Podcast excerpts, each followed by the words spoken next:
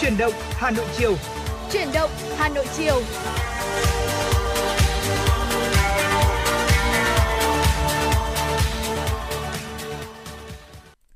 Xin mến chào tất cả quý vị thính giả, chúng ta đã quay trở lại với chuyển động Hà Nội chiều ngày hôm nay trong một uh, thời điểm mà có lẽ chúng ta cũng cảm thấy là những uh, sự nhộn nhịp của mùa hè đã bắt đầu quay trở lại rồi đúng không ạ? Khi ừ. mà tình hình về giao thông này, tình hình thời tiết này cũng cho cảm giác chúng ta là có cái điều gì đấy nó nhộn nhịp hơn, thoải mái hơn và chắc chắn rồi những cái guồng quay của mùa hè cũng khiến cho chúng ta nghĩ nhiều hơn đến những cái bãi biển trong xanh. Nhưng hy vọng rằng ở đây chúng ta chưa có bãi biển nhưng sẽ có những làn gió mát đến từ chuyển động Hà Nội FM 96 của chúng tôi để mang tới cho quý vị thật nhiều những năng lượng tích cực trong buổi chiều ngày hôm nay và chắc chắn rồi cả những thông tin nữa. Và buổi chiều ngày hôm nay, Bảo Nhật sẽ không đồng hành một mình và còn có cả Thu Thảo nữa. Người cũng sẽ đồng hành cùng với chúng tôi mang đến cho quý vị thật nhiều những điều lý thú trong buổi chiều hôm nay. Dạ vâng thưa quý vị thính giả, à, Thu Thảo xin được gửi lời chào tới quý vị và quý vị thân mến, chương trình của chúng tôi được phát sóng trực tiếp với chủ đề là tin tức và âm nhạc. À, quý vị hãy giữ sóng và tương tác với Thu Thảo và Bảo Nhật thông qua số hotline của chương trình đó là 024 3773 6688 hoặc là trang fanpage chủ động Hà Nội FM 96. Quý vị thính giả nếu như chúng ta có những vấn đề quan tâm cần chia sẻ hay là có những món quà âm nhạc muốn gửi tặng tới những người thân yêu của mình thì có thể tương tác với chúng tôi thông qua hai kênh này quý vị nhé.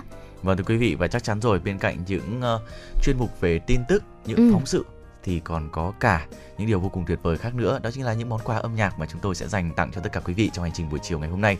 Bây giờ mình đang đi trên xe mà vừa nghe tin lại vừa nghe cả nhạc nữa thì chắc chắn là sẽ vô cùng thư giãn đúng không ạ? Dạ vâng ạ. Và có lẽ để mở đầu buổi chiều ngày hôm nay xin phép được gửi đến cho tất cả quý vị một chút những ánh nắng đến từ phòng thu của truyền động Hà Nội FM96 qua ca khúc Ánh nắng của anh qua sự thể hiện của ca sĩ Đức Phúc và chúng tôi sẽ quay trở lại với những thông tin hấp dẫn tiếp theo.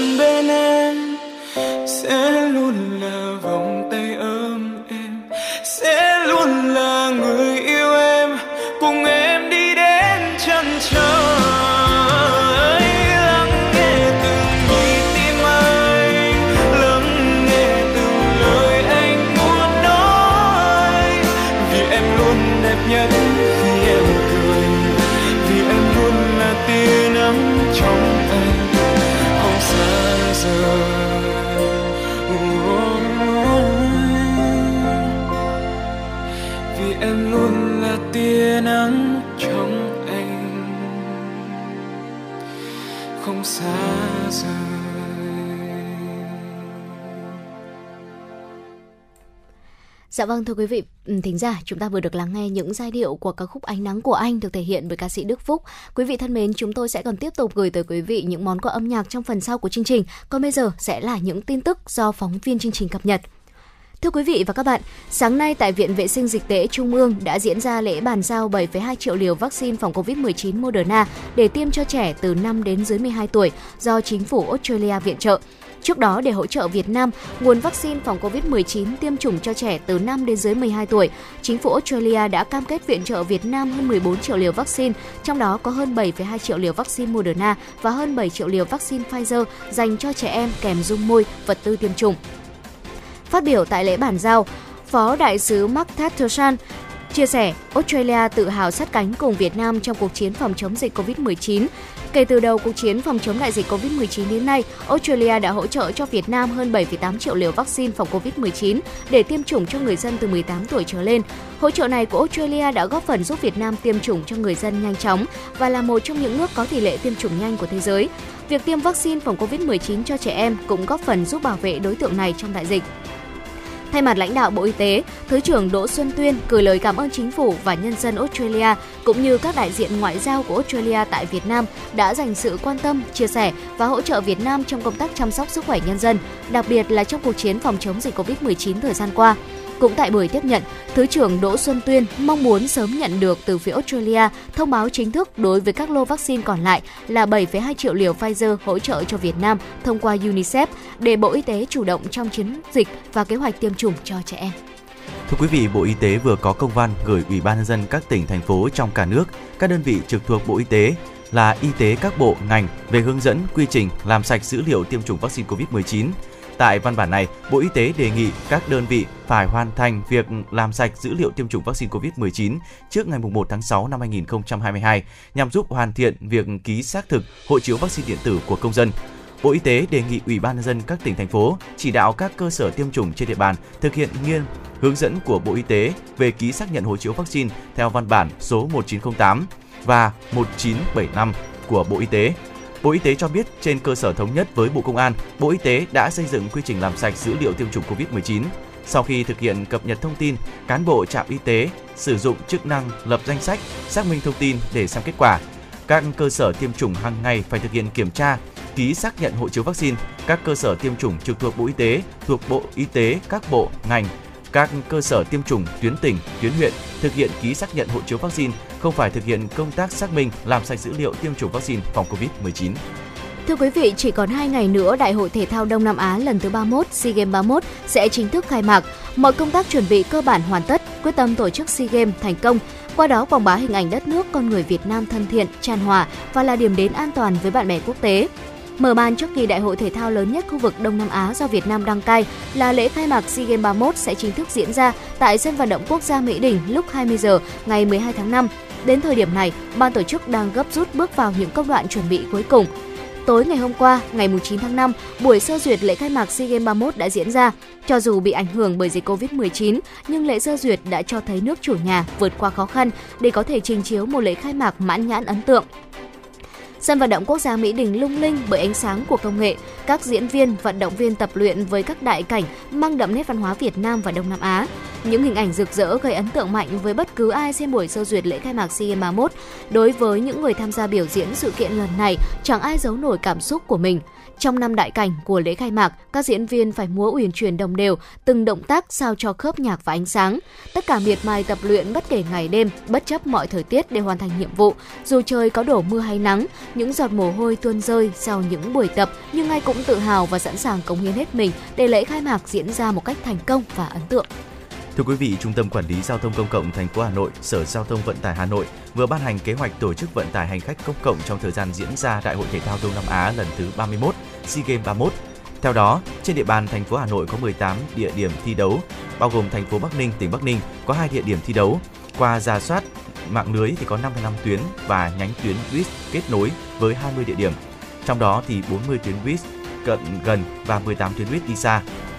Trong kế hoạch phát triển mạng lưới năm 2022 đến đầu tháng 5 năm 2022, thành phố Hà Nội mở thêm 4 tuyến buýt điện, nâng tổng số toàn thành phố có 7 tuyến buýt điện, góp phần nâng cao chất lượng dịch vụ, đồng thời góp phần phục vụ SEA Games 31. Để giải tỏa hành khách tại các địa điểm thi đấu, thành phố dự phòng tăng cường 129 phương tiện với 714 lượt xe tăng cường trên một ngày trên 55 tuyến và nhánh tuyến. Trong đó, Tổng công ty Vận tải Hà Nội tăng cường trên 29 tuyến và nhánh tuyến, công ty trách nhiệm hữu hạn du lịch dịch vụ xây dựng Bảo Yến tăng cường trên 9 tuyến và nhánh tuyến. Công ty trách nhiệm hữu hạn dịch vụ vận tải sinh thái Vinbus tăng cường trên 7 tuyến. Ông Thái Hồ Phương, Phó Giám đốc Trung tâm Quản lý Giao thông Công cộng thành phố Hà Nội, khẳng định kế hoạch này nhằm đáp ứng tốt nhu cầu đi lại thường xuyên của hành khách và nhu cầu tham dự các bộ môn thi đấu của nhân dân và khách nước ngoài. Hãng hàng không quốc gia Việt Nam Vietnam Airlines sẽ tăng tần suất bay trên 8 đường bay đến Nhật Bản, Hàn Quốc từ ngày 15 tháng 5 và khôi phục 3 đường bay đến Hàn Quốc từ ngày 1 tháng 6. Đặc biệt, nhằm đáp ứng nhu cầu hành khách đang phục hồi sau đại dịch, hãng sẽ đẩy mạnh khai thác tàu bay thân rộng hiện đại Boeing 787 trên các đường bay này. Cụ thể, đối với đường bay Nhật Bản từ ngày 15 tháng 5, hãng sẽ tăng thêm từ 1 tới 2 chuyến bay mỗi tuần trên các chặng bay giữa Hà Nội, Thành phố Hồ Chí Minh và Tokyo, Osaka, Nagoya từ ngày 1 tháng 7, Vietnam Airlines sẽ nối lại chặng bay giữa Đà Nẵng, Tokyo. Như vậy, Vietnam Airlines sẽ có từ 25 đến 30 chuyến bay mỗi tuần từ Hà Nội, Thành phố Hồ Chí Minh đến các thành phố lớn của Nhật Bản. Phần lớn sử dụng tàu bay thân rộng Boeing 787 hiện đại và tiện nghi. Với đường bay Hàn Quốc, từ ngày 15 tháng 5, hãng tăng thêm từ 3 đến 4 chuyến bay mỗi tuần trên các trạng giữa Hà Nội, Thành phố Hồ Chí Minh và Seoul. Điều này giúp đảm bảo từ ngày 15 tháng 5, mỗi ngày Vietnam Airlines sẽ đều có chuyến bay trên các trạng này, khai thác bằng tàu thân rộng Boeing 787. Từ ngày 1 tháng 6, Vietnam Airlines sẽ nối lại các trạng bay giữa Hà Nội và Busan, giữa Đà Nẵng và Seoul. Từ ngày 1 tháng 7, hãng nối lại thêm trạng bay giữa thành phố Hồ Chí Minh và Busan. Tần suất các trạng này từ 3 cho tới 4 chuyến bay mỗi tuần. Đáng chú ý các đường bay giữa Hà Nội, Thành phố Hồ Chí Minh và Busan sẽ được khai thác bằng tàu thân rộng Boeing 787 kể từ tháng 7 năm 2022. Thưa quý vị, là vừa rồi là một số những thông tin trong đầu buổi chiều ngày hôm nay cũng xin được gửi tới cho tất cả quý vị. Và bên cạnh những thông tin ra thì chắc chắn rồi những yêu cầu âm nhạc trong buổi chiều hôm nay cũng sẽ được chúng tôi liên tục phục vụ đến quý vị. Một yêu cầu đầu tiên, ca khúc Nhà là nơi để về qua sự thể hiện của ca sĩ Yến Lê đã được chúng tôi ghi nhận thông qua trang fanpage của chương trình. Đây là yêu cầu đến từ thính giả của Facebook là Lan Anh, cũng xin phép được phục vụ tới tất cả quý vị.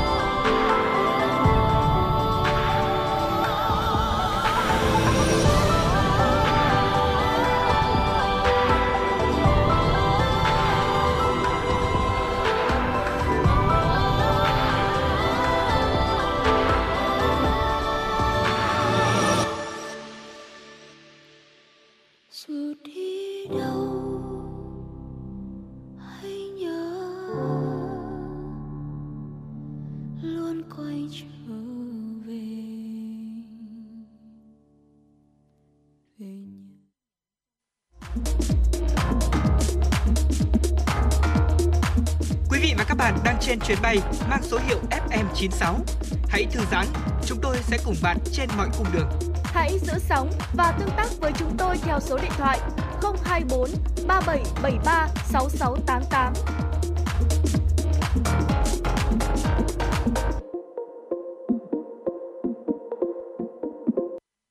Thưa quý vị, quay trở lại với những thông tin trong buổi chiều ngày hôm nay mà chúng tôi cũng mới cập nhật được đến từ phóng viên. Thưa quý vị, Bộ Công Thương đang lấy ý kiến đóng góp của nhân dân với dự thảo quyết định của Thủ tướng Chính phủ quy định thí điểm cơ chế mua bán điện trực tiếp giữa đơn vị phát điện từ năng lượng tái tạo với khách hàng sử dụng điện lớn. Dự thảo nêu rõ về quy mô thí điểm mua bán điện trực tiếp. Theo đó thì tổng công suất các nhà máy điện tham gia chương trình mua thí điểm bán điện trực tiếp thì không quá 1.000 MW và theo dự thảo thì một đơn vị phát điện và một khách hàng hoặc liên doanh khách hàng cùng nhau chuẩn bị và nộp hồ sơ đăng ký theo hình thức đăng tải các tài liệu trong hồ sơ đăng ký trên cổng đăng ký của trang thông tin điện thí điểm mua bán điện trực tiếp do Bộ Công Thương công bố, đồng thời thì gửi một bản giấy bằng phương thức gửi trực tiếp hoặc gửi qua dịch vụ bưu chính theo hướng dẫn của trên trang thông tin điện tử thí điểm mua bán điện trực tiếp. Thời hạn thực hiện đăng ký là 30 ngày làm việc kể từ ngày Bộ Công Thương mở cổng đăng ký trên trang thông tin điện tử thí điểm mua bán điện trực tiếp. Cổng đăng ký được đóng lại khi hết hạn đăng ký. Thời điểm xác nhận đăng ký thành công được xác định căn cứ theo hệ thống đếm giờ và thư điện tử xác nhận đăng ký thành công của cổng đăng ký trên trang thông tin điện tử thí điểm mua bán điện trực tiếp.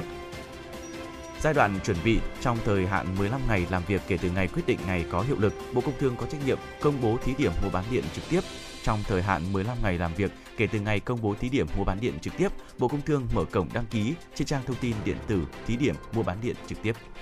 Mở cửa phiên giao dịch sáng nay, công ty vàng bạc đá quý Sài Gòn niêm yết giá vàng SJC mua vào và bán ra ở mức là 69,55 và 70,32 triệu đồng một lượng, giảm 50.000 đồng một lượng ở chiều mua vào so với chốt phiên ngày hôm qua. Vàng Doji niêm yết giá vàng ở mức 69,5 và 70,1 triệu đồng một lượng, giảm 50.000 đồng một lượng ở chiều mua vào và 100.000 đồng một lượng ở chiều bán ra so với chốt phiên gần nhất. Phú Quý SJC niêm yết giá vàng ở mức 69,55 và 70,2 triệu đồng một lượng, giảm 50.000 đồng một lượng ở cả hai chiều so với chốt phiên liền trước.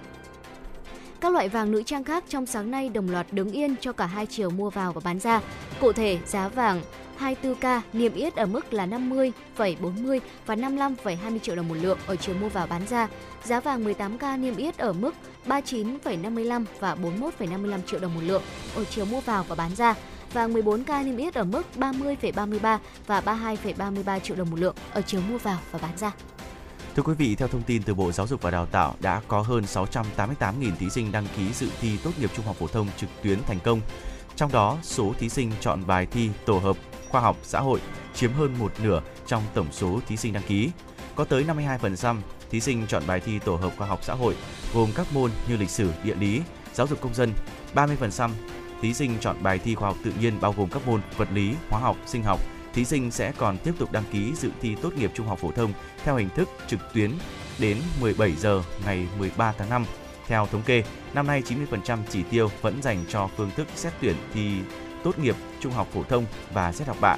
Bên cạnh các phương thức khác, số lượng chỉ tiêu tuyển sinh bằng kết quả thi tốt nghiệp ở một số cơ sở đại học tốt đầu năm nay có giảm đi, nhưng chỉ dịch chuyển giữa hai phương thức sử dụng học bạ và điểm thi tốt nghiệp.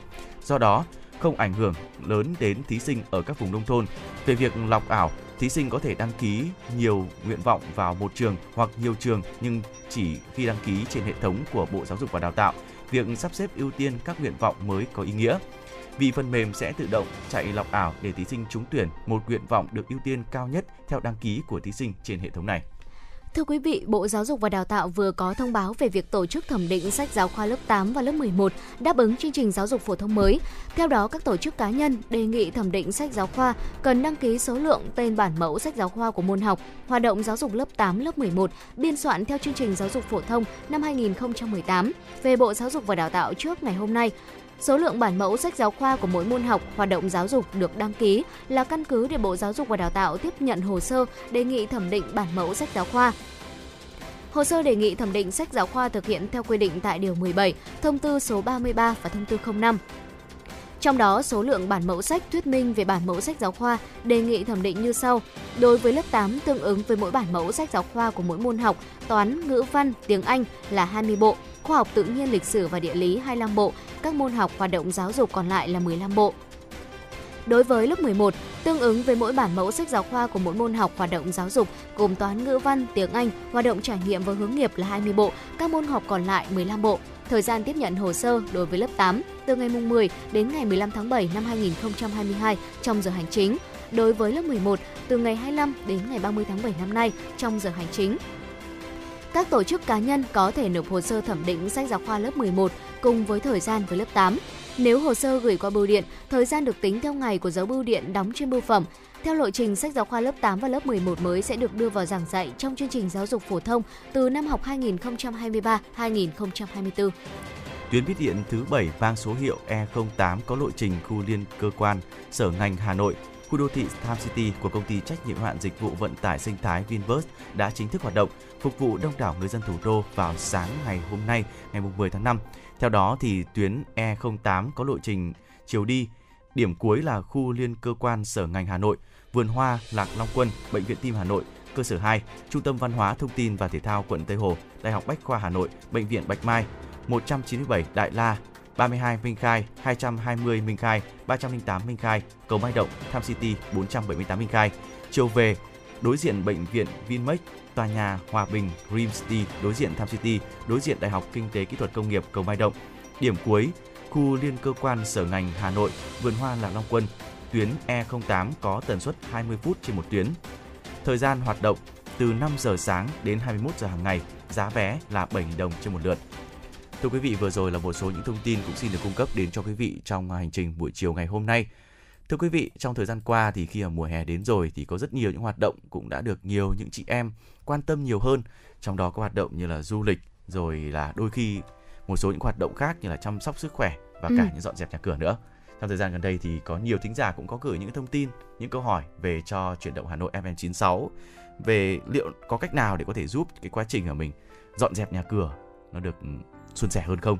Bởi vì nhiều người cũng nói là một trong những công việc mà cảm thấy vất vả nhất, đôi khi vất vả hơn là làm việc ở trên cơ quan, Ừ. đó chính là phải dọn dẹp nhà cửa đấy ạ. Dạ vâng thưa quý vị, Ờ, và trong đó thì có những hoạt động dọn dẹp nhà cửa, dọn dẹp các thiết bị đồ dùng mà chúng ta ừ, sử dụng thường xuyên, đó là những công việc đôi khi khiến cho chúng ta cảm thấy rất là phức tạp nếu như mà chúng ta không biết cách ờ, tẩy rửa một cách đúng cách. À, quý vị thân mến, quý vị có để ý rằng là ờ, Ờ, sau một thời gian dài mà chúng ta sử dụng các loại dụng cụ hay là những thiết bị kim loại trong gia đình, ví dụ như là ờ, dao, kéo hay là búa liềm ờ, cờ lê, thì chúng sẽ thường bị bám một lớp dỉ sét khiến cho chúng mất đi độ sắc bén cũng như là độ sáng ban đầu không ạ?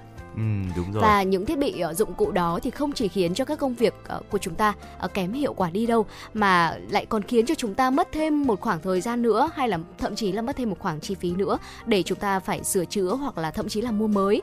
Và do đó những điều cần thiết là chúng ta nên biết cách tẩy dỉ xét trên các loại đồ vật kim loại dùng hàng ngày trong gia đình của chúng ta. Và đó cũng chính là nội dung mà Thu Thảo và Bảo Nhật sẽ chia sẻ tới quý vị trong chuyển động Hà Nội chiều ngày hôm nay. Thưa quý vị, ờ, ngày hôm nay thì có lẽ chúng ta sẽ bàn đến một số những cái cách để mà ờ, giúp tẩy dỉ sét trên kim loại một cách tốt hơn. Ừ. Dỉ sét thì chắc là chả ai mong muốn rồi đúng không ạ? Đặc Dạ. biệt là trong ờ, trong quá trình mình nấu nướng rồi mình sử dụng ở trong khu vực nhà tắm rất nhiều những cái loại Ừ. khi mà mình mới mua về thì nó rất là tinh tươm, nó rất là sáng bóng nhưng một thời gian sau lại bị dỉ sét đi. Nó không chỉ ảnh hưởng đến mỹ quan thẩm mỹ đâu ạ, Ừ. mà còn khiến đôi khi là cái ờ, vật dụng xung quanh chúng ta sử dụng nữa nó cũng sẽ bị ảnh hưởng và đôi khi là giảm cái chất lượng cuộc sống nữa. Thế thì mình có thể tẩy trắng những cái vết dỉ sét này bằng cách nào đây? Đầu tiên, quý vị là có thể sử dụng giấm trắng quý vị ạ. Giấm trắng là một loại nguyên liệu có thể dễ dàng tìm thấy ở trong gian bếp của mọi nhà thôi. Với bản với bản chất là axit acetic thì giấm có thể phản ứng hóa học với dỉ sét và làm cho những vết dỉ sét này biến mất đi. Ừ. Cách tẩy dỉ sét bằng giấm ăn thì cũng rất là đơn giản thôi. Chúng ta chỉ cần à, ngâm dụng cụ cần tẩy dì xét vào trong dung dịch giấm trong khoảng vài giờ và sau đó thì dùng bàn chải để tẩy sạch dì đi. Nếu đồ vật cần tẩy dì xét có kích thước quá lớn mà không thể ngâm trực tiếp ở trong dung dịch à, giấm trắng thì chúng ta có thể đổ lớp dung dịch giấm lên đồ vật và để một tỷ lệ phù hợp, chứ không nhất thiết là phải pha theo tỷ lệ chính xác nào đó. Sau đó thì chúng ta cũng để yên trong khoảng khoảng vài phút và bắt đầu dùng bàn chải, đánh răng để có thể cọ sạch cái cái hợp chất nó hỗn hợp muối này vết Ừ. dỉ sét cũng như thế mà nó cũng sẽ bị bong ra đấy ạ đây cũng là một trong những cách mà đơn giản thôi nhưng lại rất hiệu quả khi mà chúng ta sử dụng để dọn dẹp nhà cửa Dạ vâng thưa quý vị, bên cạnh việc chúng ta có thể sử dụng được nước giấm trắng để mà có thể à, tẩy dỉ sét ở trên các thiết bị kim loại thì à, dung dịch à, chanh và muối đây cũng là một loại dung dịch à, rất là hợp lý để chúng ta có thể loại bỏ những vết dỉ sét. Ờ, như chúng ta đã biết thì trong trái chanh sẽ có một tính chất được gọi là nimone ờ, chuyên được dùng để làm các chất tẩy rửa và làm sạch. Do đó hỗn hợp muối và nước chanh thì có thể được dùng giống như một loại dung dịch tẩy rửa dì xét rất là hiệu quả để có thể làm sạch các loại thiết bị cũng như là những đồ dùng kim loại mà chúng ta thường dùng ở trong gia đình của mình. Và để tẩy dị xét thì đầu tiên quý vị hãy rắc muối lên vùng bị dị làm sao để cho muối bao phủ toàn bộ ở khu vực bị dị xét ở trên thiết bị của mình và sau đó thì sẽ vắt một vài giọt chanh vào. Quý vị lưu ý nhé, chúng ta dùng càng nhiều nước chanh càng tốt và để yên hỗn hợp này trong vòng từ 2 cho tới khoảng là 3 tiếng trước khi mà chúng ta cọ rửa chúng đi. Và sau đó thì hãy dùng vỏ chanh à, để trà sát lên hỗn hợp muối và từ đó có thể loại bỏ được à, vết dỉ sét mà chúng ta à, không gây bào mòn bề mặt những đồ vật kim loại mà chúng ta sử dụng hàng ngày nữa. Thưa quý vị, ngoài ra thì ngoài muối nha, chúng ta còn có thể sử dụng cả tổ hợp mà từ baking soda để có thể tẩy dị xét rất là nhanh chóng nữa. Ừ. Cái tổ hợp này thì có lẽ là cũng khá nổi tiếng rồi đúng không ạ? Quen thuộc quá rồi. Ừ, baking soda thì còn được gọi là muối nở đấy thưa quý vị. Đây, đây là một chất tẩy có ứng dụng đa dạng và có thể được dùng để tẩy sạch các loại chất bẩn cứng đầu như là dị xét này. Phương pháp dùng muối nở để tẩy dị xét này cũng đơn giản thôi quý vị ạ. Mình chỉ cần trộn muối nở với nước để tạo thành một hỗn hợp ừ, dạng sền sệt một chút, sau đó thì bôi vào các lớp dị xét ở trên kim loại. Tùy theo mức độ dị xét mà chúng ta có thể uh, trộn nó theo những cái uh, phương thức cũng như là tỷ lệ khác nhau. Sau đó là mình sẽ dùng những cái bàn chải đánh thật kỹ càng Ừ. và sau đó là những cái lớp dị xét nó cũng theo cái loại muối này cũng sẽ được tẩy rửa một cách uh, nhanh chóng đi theo thưa quý vị. Dạ vâng, một ờ, cách nữa mà quý vị thính giả chúng ta cũng có thể áp dụng đó chính là sử dụng ờ, khoai tây cũng như là nước rửa bát. Đây cũng là một cách để giúp cho quý vị chúng ta có thể ờ, loại bỏ những vết rỉ sét ở trên các thiết bị kim loại. Ờ, khoai tây là một loại củ có giàu dinh dưỡng cho bữa ăn của gia đình. Thế nhưng mà quý vị có biết không ạ? Nó còn có thể được dùng để làm một nguyên liệu tẩy những vết rỉ sét rất là hiệu quả. Quý vị chỉ cần cắt quả khai cắt khoai tây thành những lát mỏng và sau đó thì chúng ta sẽ ờ, ngâm dung dịch, nước rửa chén khoảng từ 10 cho tới 20 phút. Quý vị hãy vớt miếng khoai tây ra, đặt những miếng khoai tây đó lên bên trên những vết dỉ xét của đồ vật uh, kim loại mà chúng ta muốn tẩy rửa và để yên ở đó trong khoảng từ một vài tiếng. Và điều này sẽ giúp tạo ra phản ứng hóa học và làm vết dỉ đó có thể dễ dàng được uh, loại bỏ hơn. Hoặc là nếu như mà quý vị không dùng nước rửa chén thì cũng có thể uh, sử dụng khoai tây với hỗn hợp muối nở và nước nữa ạ. Vâng thưa quý vị và đó là một số những cái cách mà giúp cho chúng ta có thể dọn dẹp nhà cửa được một cách tốt hơn. Ừm, tuy đơn giản thôi nhưng lại mang đến cho chúng ta vô cùng hiệu quả đúng không ạ? Chúng ta Ừ. sẽ không còn phải là quá mệt mỏi để mà có thể ờ, cảm thấy là ui dọn dẹp nhà cửa sao mà tốn thời gian thế. Hy Dạ. vọng với những ờ, chia sẻ của FM96 thì cũng sẽ giúp cho tất cả chúng ta cũng có thêm được những cách thức ờ, để có thể là tân trang lại cho nhà cửa của mình một cách ờ, đẹp hơn. Và nếu quý vị có thêm những mẹo vặt khác nữa thì hãy chia sẻ với chúng tôi nhé. Tần số của FM90 uh, 6 của chúng tôi cũng đã sẵn sàng để có thể ờ, ờ, cập nhật cũng như là chia sẻ lại những ờ, bí quyết của tất cả quý vị đến cho những thính giả khác của FM96 trong buổi chiều ngày hôm nay. Và Ừ. bây giờ chúng ta sẽ cùng quay trở lại với những giai điệu âm nhạc ca khúc Nơi ấy bình yên qua sự thể hiện của Thảo Trang cũng là ca khúc tiếp nối chương trình của chúng tôi hôm nay.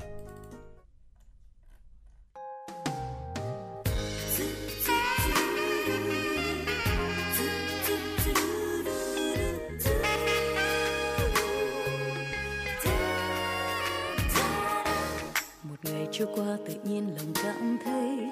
Nhìn thời gian trôi làm sao để giữ lấy. Lòng này bâng khuâng vì sao giờ chưa thấy. Điều mình ước mong cho phút giây ngày sau. Một ngày lăn quanh nhìn nơi từng góc phố. Nhìn đời qua đi còn bao điều khốn khó. Từng ngày lấy hoay bàn chân trần sương gió. Chẳng thể thoát đi bao buồn lo. Giật mình nhìn lại thời gian đã cuốn trôi. Tiếc giờ đây cuộc đời là lối đi sóng gió vây quanh làm sao để bước đi? Thảnh thơi tìm về nơi ấy bình yên một thời của chính ta. Xóa hết bao nhiêu ngày qua nhọc nhằn theo cuộc sống. Thôi, dừng lại đây, ta ước mơ. Một giấc mơ, làm sao sống như giấc mơ? Làm sao như lúc bé thơ, được sống trong yêu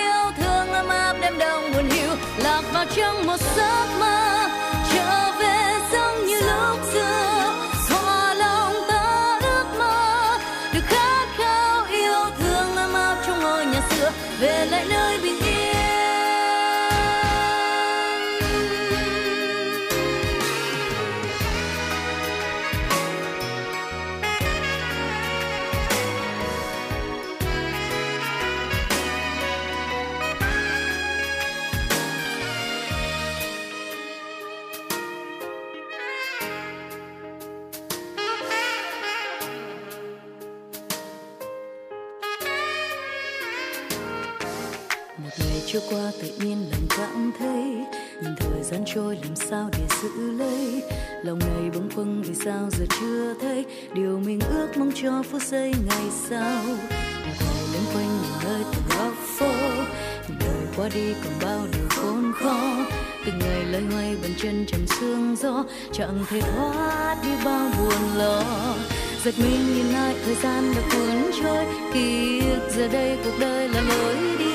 Sóng gió vây quanh làm sao để bước đi thạnh thơi tìm về nơi ấy bình yên một thời của chính ta, xóa hết bao nhiêu ngày qua nhọc nhằn theo cuộc sống.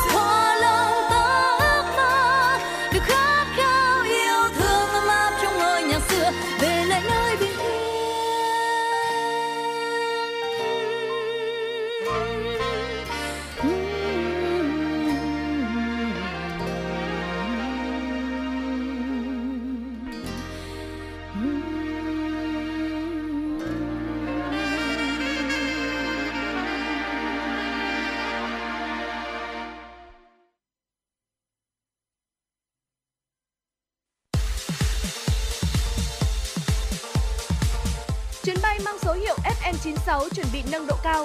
Quý khách hãy thắt dây an toàn, sẵn sàng trải nghiệm những cung bậc cảm xúc cùng FM96.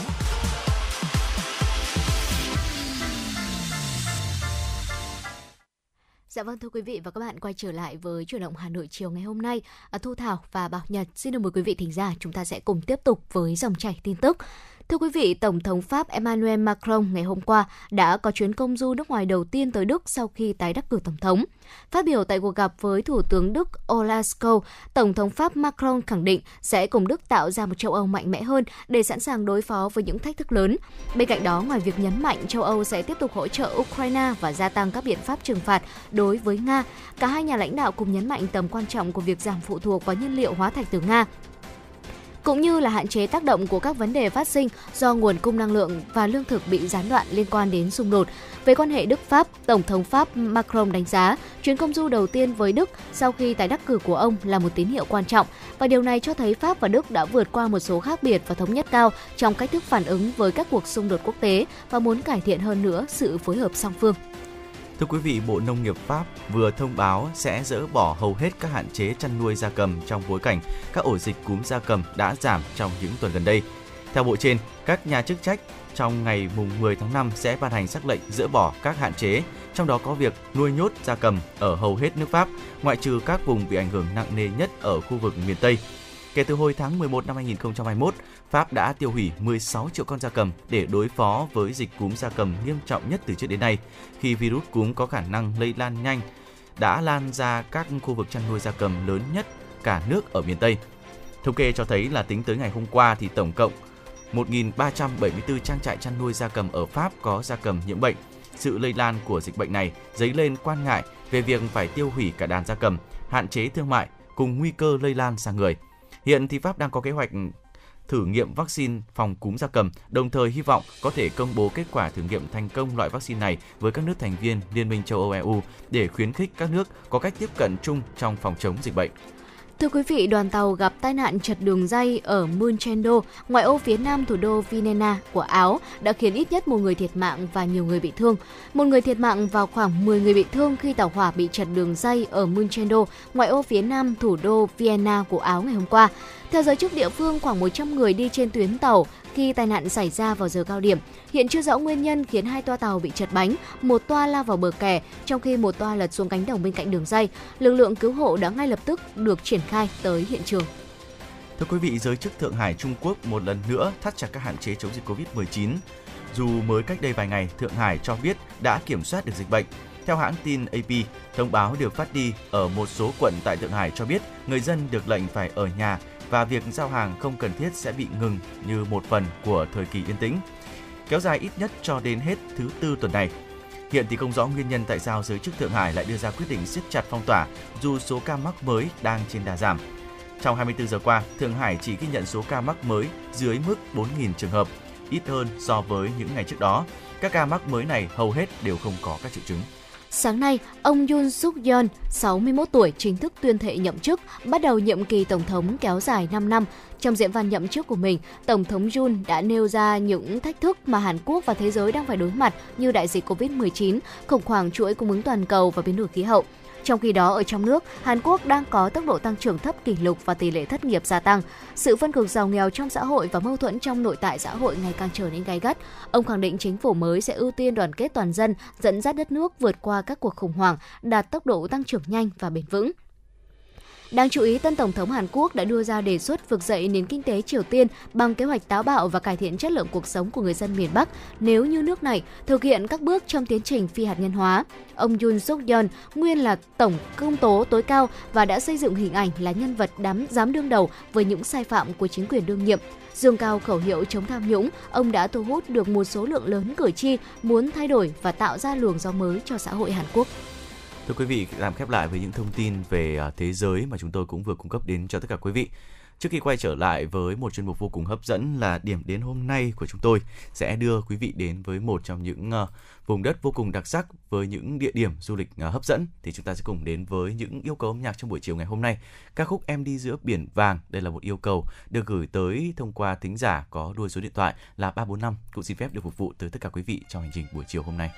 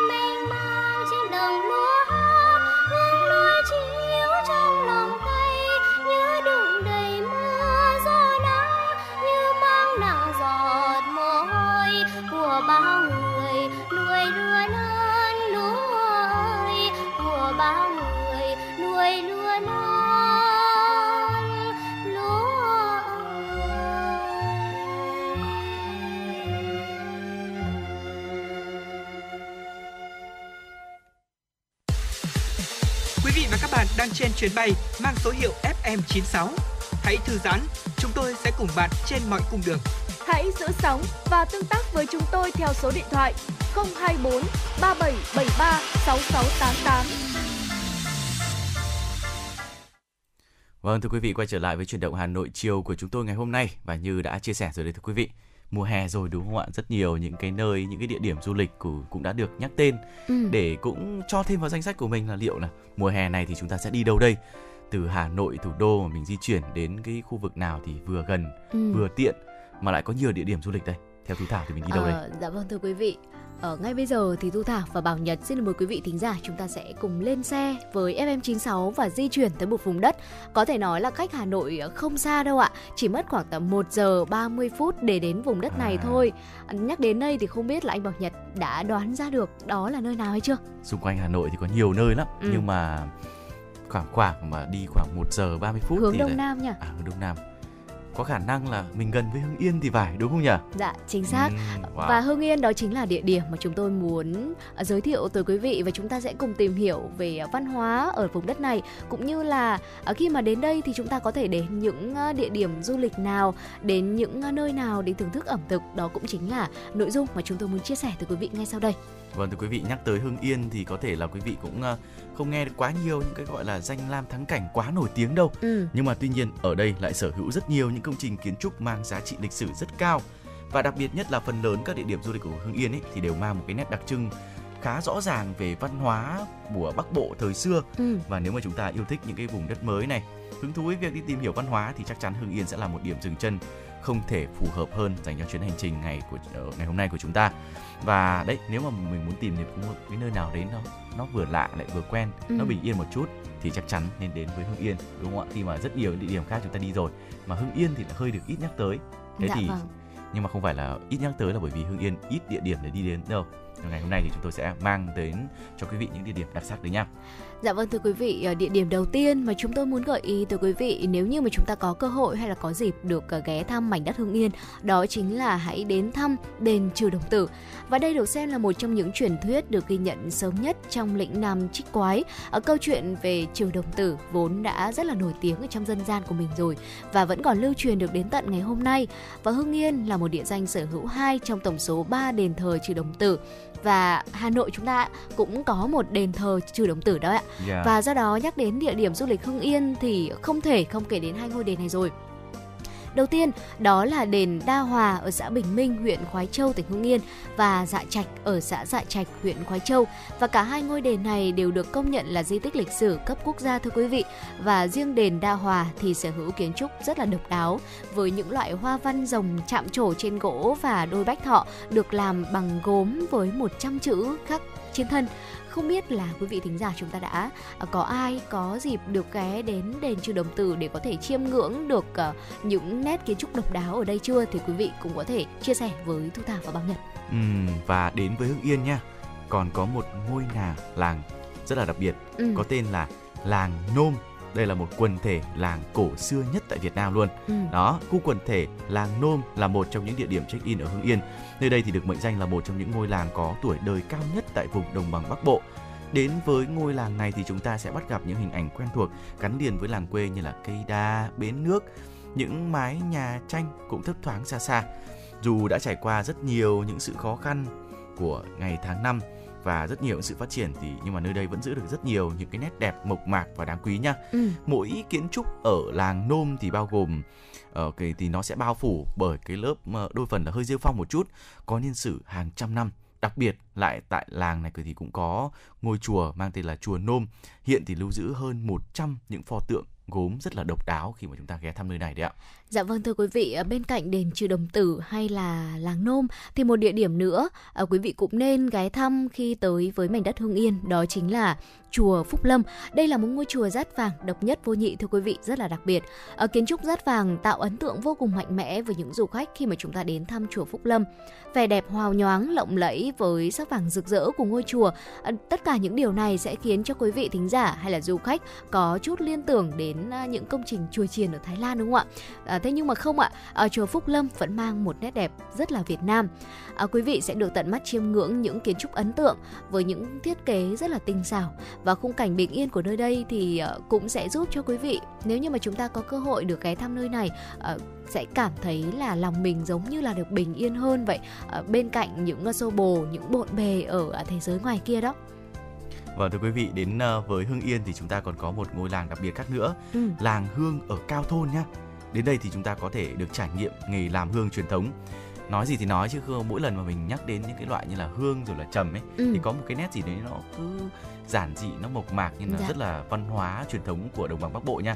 Ờ, Cao Thôn thì là một trong những làng nghề truyền thống làm hương có quy mô lớn nhất của nước ta đấy ạ.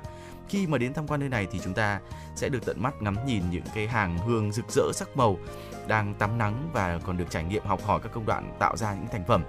Ờ, với những ai mà mình không biết là ừ thế thì hương này hương này làm như thế nào, công đoạn ra sao thì hãy đến ngay với làng hương ở Cao Thôn. Ừ. Dù thời gian thì có qua đi rồi nhưng mà nghề làm hương truyền thống vẫn được gìn giữ và lưu truyền qua rất nhiều những thế hệ ở làng Cao Thôn.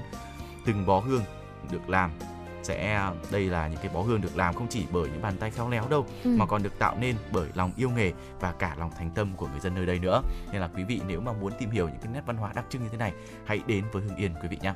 Dạ vâng thưa quý vị, tạm biệt làng hương cao thôn, chúng ta hãy thử di chuyển tới phố Hiến để chúng ta có thể ghé thăm thương cảng một thời lừng danh ở đây. Ở Hưng Yên thì bên cạnh đền Trừ Đồng Tử này, ở chùa Phúc Lâm hay là làng Hương thì ờ, Mảnh đất này còn sở hữu thương tảng lâu đời nhất cả nước, đó chính là phố Hiến.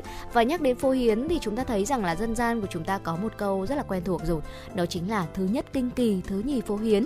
Và đến đây thì quý vị cũng biết được là địa danh này à, từng có một thời vàng son như thế nào. Và trái ngược với vẻ sầm uất à, ngày xưa thì phố Hiến ngày nay mang một dáng vẻ à, cổ kính, tĩnh lặng với những ngôi nhà cổ, à, với những mái đình làng cây cây đa trăm tuổi. Và bên cạnh việc ờ, mà chúng ta tới đây để thăm thú cảnh quan thì ờ, Quý vị nhớ là chúng ta hãy dành thời gian để khám phá những món ngon ở nơi đây nữa nhé. Các món ngon ví dụ như là chả gà tiểu quan này, bún thang hay là nhãn lồng hương yên rất là nổi tiếng ờ, sẽ khiến cho quý vị chúng ta nhớ mãi. Và chưa hết đâu ạ, các công trình tâm linh tại phố Hiến thì cũng rất là đa dạng nữa. À, quý vị cũng có thể dành thời gian để ghé thăm những công trình này. À, chúng ta có thể kể đến như là chùa Hiến, đền Mẫu hay là chùa Chuông. Ừm, rất là tuyệt vời. Ờ, đến với Hưng Yên thì còn có một nơi đặc biệt khác nữa, đó chính là cánh đồng hoa Cúc Chi nha. Ừ. Có một Hưng Yên rất dịu dàng và đằm thắm khi mà chúng ta đến với nơi này. Hưng Yên nổi tiếng là nơi cung cấp những cái sản phẩm như là trà hoa cúc lừng danh rồi. Thế nên là chúng ta đến đây vào khoảng tháng 12, có thể là qua rồi nhưng bây giờ đến khoảng tháng 5 đúng không ạ? Thì cũng có những điều đặc biệt khác nữa. Ừ. Thì ờ, nếu mà ở tháng 12 ấy, thì chúng ta sẽ được ừ, gọi là đắm chìm vào cái sắc hoa cúc rất rực rỡ tại đây. Từ bông hoa cúc nhỏ xinh thi nhau đua nở tạo nên một cái cảnh gọi là vô cùng mỹ lệ luôn. Nếu mà chúng ta đến ờ, đây vào cái thời điểm gọi là tháng 12 thì chắc chắn là nên dắt theo những người bạn của mình nữa để còn có được những bức ảnh thật đẹp nha quý vị. Ừ. Và nếu như quý vị thính giả ờ, chúng ta có ai ờ, tò mò về nghề đan lát truyền thống như thế nào thì cũng có thể tới làng thủ sĩ ở Hưng Yên để khám phá về ờ, nghề đan lát. Ở khi mà bước đến làng thủ sĩ thì quý vị sẽ cảm nhận được giống như là mình trở về những ngày tháng tuổi thơ của mình vậy. Bởi vì ở đó sẽ là những mái nhà lợp gạch đỏ phủ lên đó một lớp rêu phong. Và đó cũng chính là ờ, những nụ cười chân chất thật thà của thợ thủ công ở nơi đó. Và khi mà đến đó thì quý vị cũng sẽ được nghe những câu chuyện ở làng xóm đậm chất thân thương và nổi tiếng nhất tại đây đó chính là nghề đan lát truyền thống. Những sản phẩm chủ lực của làng đó là ờ, đơm là dọ Tất cả những sản phẩm này sẽ do bàn tay khéo léo của người thợ thủ công làm nên và quý vị cũng có thể dễ dàng bắt gặp hình ảnh của những chiếc đó kết lại với nhau và nó sẽ tạo nên một bông hoa rất là đẹp, rất là khổng lồ. Và nếu mà ở khi xưa những vật dụng này được ờ, làm ra để có thể phục vụ nhu cầu đánh bắt ờ, thủy hải sản này thì ngày nay chúng cũng được ứng dụng rất là nhiều vào những công việc khác Ờ, ví dụ như là trang trí hay là cảnh quan nội thất ở trong gia đình ở công sở hay là những nơi làm việc và xa hơn nữa đó là đưa những sản phẩm của Việt Nam xuất khẩu đi nước ngoài nữa Vâng thưa quý vị và đó là một số những điểm đến đối với ờ, Hưng Yên, một trong những cái nơi cũng gần gũi và quen thuộc đối với thủ đô nếu mà chúng ta có mặt tại đây. Ừ. Đặc biệt là với những ai mà mình yêu thích ờ, những cái sự giản dị, đơn sơ mộc mạc và cả những cái nét văn hóa đặc trưng của đồng bằng Bắc Bộ nữa thì chắc chắn Hưng Yên sẽ là một điểm đến không thể bỏ qua được. Và bây giờ thì chúng ta tạm khép lại với chuyến hành trình đến với Hưng Yên sẽ là một ca khúc cũng rất phù hợp với à, không gian của ngày hôm nay. Ca khúc quê hương qua sự thể hiện của ca sĩ Trần Mạnh Tuấn và Bảo Nhật và Thu Thảo chúng tôi sẽ quay trở lại với những thông tin và chuyên mục tiếp theo quý vị nhé.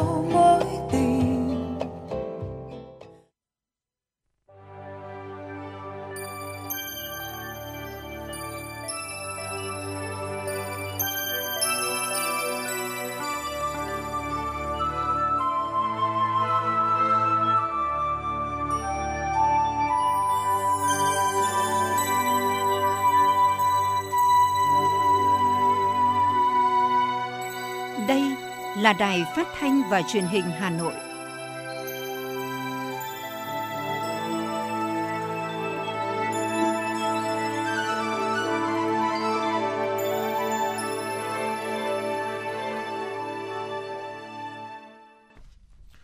Thưa quý vị và các bạn, quý vị và các bạn đang theo dõi chương trình chuyển động Hà Nội chiều của Đài Phát thanh và Truyền hình Hà Nội. Chương trình cũng đang được phát trực tuyến trên trang web hanoitv.vn. Và nếu quý vị có những vấn đề quan tâm cần chia sẻ hoặc có mong muốn gửi tặng bạn bè, người thân những ca khúc âm nhạc thì hãy tương tác với chúng tôi thông qua số điện thoại nóng là 024 3773 6688 hoặc trang fanpage của chương trình Chuyển động Hà Nội FM 96. Và bây giờ chúng ta sẽ cùng quay trở lại với những thông tin mà chúng tôi mới cập nhật. Thưa quý vị và các bạn, theo dự kiến chương trình, ngày mai, Ủy ban Thường vụ Quốc hội sẽ tổ chức phiên họp thứ 11 để xem xét, cho ý kiến và quyết định một số vấn đề lớn liên quan đến tình hình phát triển kinh tế xã hội nhằm chuẩn bị cho kỳ họp thứ 3 Quốc hội khóa 15. Phiên họp thứ 11 của Ủy ban Thường vụ Quốc hội sẽ diễn ra từ ngày 11 đến ngày 20 tháng 5 năm 2022. Ủy viên Bộ Chính trị, Chủ tịch Quốc hội Vương Đình Huệ cùng các Phó Chủ tịch Quốc hội sẽ luân phiên điều hành các nội dung làm việc. Theo đó, tại phiên họp thứ 11, Ủy ban Thường vụ Quốc hội sẽ xem xét cho ý kiến đối với 11 nội dung quan trọng, cho ý kiến về báo cáo đánh giá bổ sung kết quả thực hiện nhiệm vụ phát triển kinh tế xã hội và ngân sách nhà nước năm 2021, tình hình triển khai thực hiện kế hoạch phát triển kinh tế xã hội và ngân sách nhà nước những tháng đầu năm 2022, cho ý kiến về báo cáo kết quả giám sát việc giải quyết, trả lời kiến nghị của cử tri gửi đến kỳ họp thứ hai Quốc hội khóa 15, xem xét báo cáo công tác dân nguyện của Quốc hội tháng 4 năm 2022, cho ý kiến về dự thảo báo cáo tổng hợp ý kiến, kiến nghị của cử tri và nhân dân gửi đến kỳ họp thứ ba Quốc hội khóa 15, cho ý kiến về dự thảo nghị quyết ban hành nội quy kỳ họp Quốc hội sửa đổi, cho ý kiến về việc chuẩn bị kỳ họp thứ ba của Quốc hội, xem xét việc dự kiến phương án phân bổ vốn ngân sách trung ương giai đoạn 2021-2025 và năm 2022 cho các bộ, cơ quan trung ương và địa phương thực hiện chương trình mục tiêu quốc gia, xem xét việc bổ sung kế hoạch ngân sách trung ương năm 2022 trong nước phân bổ cho các bộ ngành địa phương. Cho ý kiến về việc trình Quốc hội xem xét quyết định chủ trương đầu tư dự án vành đai 4 thủ đô Hà Nội, vành đai 3 thành phố Hồ Chí Minh, Ngoài ra, Ủy ban Thường vụ Quốc hội sẽ xem xét và cho ý kiến đối với một số nội dung nếu đủ điều kiện, gồm cho ý kiến về việc trình Quốc hội xem xét quyết định chủ trương đầu tư các dự án xây dựng công trình đường bộ cao tốc Châu Đốc, Cần Thơ, Sóc Trăng giai đoạn 1, Khánh Hòa, Buôn Ma Thuột giai đoạn 1, Biên Hòa, Vũng Tàu giai đoạn 1, xem xét quyết định chủ trương chuyển mục đích sử dụng rừng, đất rừng và đất trồng lúa từ hai vụ trở lên của dự án xây dựng công trình đường bộ cao tốc Bắc Nam phía Đông giai đoạn 2021-2025 nếu đủ điều kiện. Cũng tại phiên họp này, Ủy ban Thường vụ Quốc hội sẽ biểu quyết thông qua nghị quyết về việc xem xét quyết định việc thành lập thị trấn Phương Sơn thuộc huyện Lục Nam và thành lập thị trấn Bắc Lý thuộc huyện Hiệp Hòa, tỉnh Bắc Giang. Đối với ba nội dung, tiếp tục cho ý kiến về báo cáo quyết toán ngân sách nhà nước năm 2020, cho ý kiến về báo cáo kiểm toán việc sử dụng các nguồn lực trong thực hiện nhiệm vụ phòng chống dịch bệnh của kiểm toán nhà nước, xem xét đề nghị điều chỉnh chương trình xây dựng luật, pháp lệnh năm 2022, Ủy ban Thường vụ Quốc hội sẽ cho ý kiến bằng văn bản. Thưa quý vị, chiều qua ngày 9 tháng 5, Ủy ban nhân dân thành phố Hà Nội ban hành văn bản số 1370 gửi Công an thành phố, Sở Giao thông Vận tải, Ủy ban nhân dân các quận, huyện, thị xã về việc tăng cường công tác kiểm tra, xử lý xe thô sơ, xe cơ giới ba bánh, xe tự chế, các phương tiện giao thông chở hàng hóa công kênh gây mất trật tự an toàn giao thông. Chủ tịch Ủy ban nhân dân thành phố giao công an thành phố chỉ đạo các đơn vị trực thuộc, công an các quận, huyện, thị xã tăng cường tuần tra, kiểm soát, xử lý nghiêm tổ chức, cá nhân sử dụng phương tiện chở hàng công kênh quá khổ, quá tải, vi phạm pháp luật về trật tự an toàn giao thông, xử lý nghiêm các trường hợp xe tự chế, xe giả danh thương binh, xe đứng tên thương binh nhưng cho thuê, mượn để vận tải hàng hóa. Giao Sở Giao thông Vận tải chỉ đạo lực lượng thanh tra giao thông tăng cường xử lý các vi phạm về trật tự an toàn giao thông, trật tự đô thị đối với người, phương tiện tham gia giao thông, xử lý các vi phạm thuộc thẩm quyền theo quy định pháp luật đối với xe thô sơ, xe ba bánh, xe tự chế hoạt động trên địa bàn thành phố gây mất trật tự an toàn giao thông Ủy ban nhân dân các quận, huyện, thị xã chỉ đạo các cơ quan chức năng tăng cường kiểm tra, xử lý nghiêm các vi phạm đối với các phương tiện vận tải tự chế, phối hợp với các cơ quan chức năng kiểm tra, giả soát, xử lý các cơ sở đóng mới xe thô sơ, xe tự chế không đúng quy định. Hội đồng Nhân dân thành phố Hà Nội vừa ban hành quyết định số 02 về việc thành lập đoàn giám sát việc thực hiện các quy định của pháp luật về bảo hiểm xã hội trên địa bàn thành phố Hà Nội. Đợt giám sát nhằm đánh giá việc triển khai thực hiện các quy định của pháp luật về bảo hiểm xã hội, những kết quả đạt được, hạn chế khó khăn cần tháo gỡ, qua đó cũng giúp đề xuất các giải pháp kiến nghị với cấp có thẩm quyền các nội dung cần quan tâm để thực hiện có hiệu quả quy định của pháp luật về bảo hiểm xã hội trên địa bàn thành phố. Dự kiến đoàn giám sát sẽ giám sát về công tác chỉ đạo, triển khai thực hiện các quy định của pháp luật về bảo hiểm xã hội trên địa bàn, công tác tuyên truyền, phổ biến chính sách pháp luật về bảo hiểm xã hội, công tác phát triển đối tượng tham gia bảo hiểm xã hội tự nguyện bắt buộc, triển khai thực hiện các chỉ tiêu về bảo hiểm xã hội, cùng với đó là giám sát công tác thu chi bảo hiểm xã hội theo quy định của pháp luật, công tác đôn đốc thu, giảm nợ đóng bảo hiểm xã hội, đảm bảo quyền lợi cho người lao động. Đoàn giám sát cũng sẽ kiểm tra việc giải quyết, chi trả các chế độ, chính sách về bảo hiểm xã hội, công tác thanh tra, kiểm tra, xử lý vi phạm pháp luật và giải quyết khiếu nại tố cáo về bảo hiểm xã hội. Theo Bộ Thông tin và Truyền thông, cơ quan thường trực của Ủy ban Quốc gia về chuyển đổi số, đến nay các bộ, ngành, địa phương đã có cổng thông tin điện tử, cổng dịch vụ công để cung cấp thông tin và dịch vụ công trực tuyến cho người dân, doanh nghiệp. Trên 97% dịch vụ công đủ điều kiện đã được cấp dưới hình thức dịch vụ công trực tuyến mức độ 4. Nguyên nhân của những hạn chế này do các yếu tố chủ quan, cơ quan nhà nước, cán bộ, công chức, viên chức, người lao động chưa làm hết trách nhiệm trong cung cấp dịch vụ công, chưa coi trọng cung cấp dịch vụ công trực tuyến là hình thức cơ bản quan trọng trong cung cấp dịch vụ công. Hầu hết cơ quan nhà nước chưa có chính sách khuyến khích sử dụng dịch vụ công trực tuyến. Tính từ ngày 1 tháng 1 đến ngày 30 tháng 4 năm nay, mức độ truy cập cổng thông tin điện tử của các bộ như sau. Bộ Y tế có tổng số lượt truy cập cao nhất với 99,9 triệu lượt, tiếp sau là Bộ Giáo dục và Đào tạo trên 2 triệu lượt, Bộ Tài chính hơn 1,3 triệu lượt. Ba bộ có lượt truy cập cổng thông tin điện tử ít nhất là Kế hoạch và Đầu tư, Tài nguyên và Môi trường, Lao động Thương binh và Xã hội. Để nâng cao hiệu quả cung cấp dịch vụ công trực tuyến trong thời gian tới, Bộ Thông tin và Truyền thông đã kiến nghị Thủ tướng Chính phủ sớm xem xét, ký ban hành nghị định quy định về việc cung cấp thông tin và dịch vụ công trực tuyến của cơ quan nhà nước trên môi trường mạng để tạo môi trường pháp lý thúc đẩy phát triển chính phủ điện tử hướng tới chính phủ số trong giai đoạn mới đồng thời, đề nghị các bộ ngành địa phương tiếp tục khẩn trương triển khai các giải pháp để nâng cao hiệu quả cung cấp dịch vụ công trực tuyến. Thưa quý vị và các bạn, vừa rồi là một số những thông tin xin gửi đến cho tất cả quý vị. Quay trở lại với những giai điệu âm nhạc cũng xin được gửi tới để giúp cho không khí của buổi chiều ngày hôm nay và năng lượng của quý vị được nâng cao hơn. Chúng ta sẽ cùng đến với một giai điệu âm nhạc.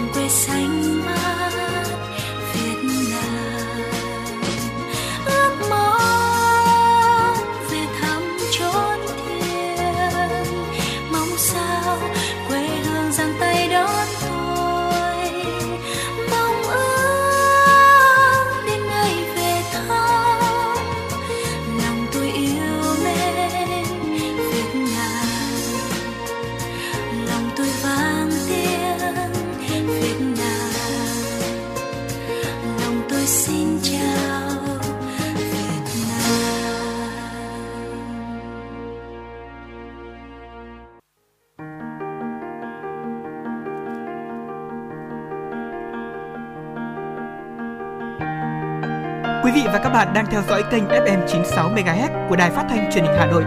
Hãy giữ sóng và tương tác với chúng tôi theo số điện thoại 024 3773 6688. FM 96 đồng hành trên mọi nẻo đường.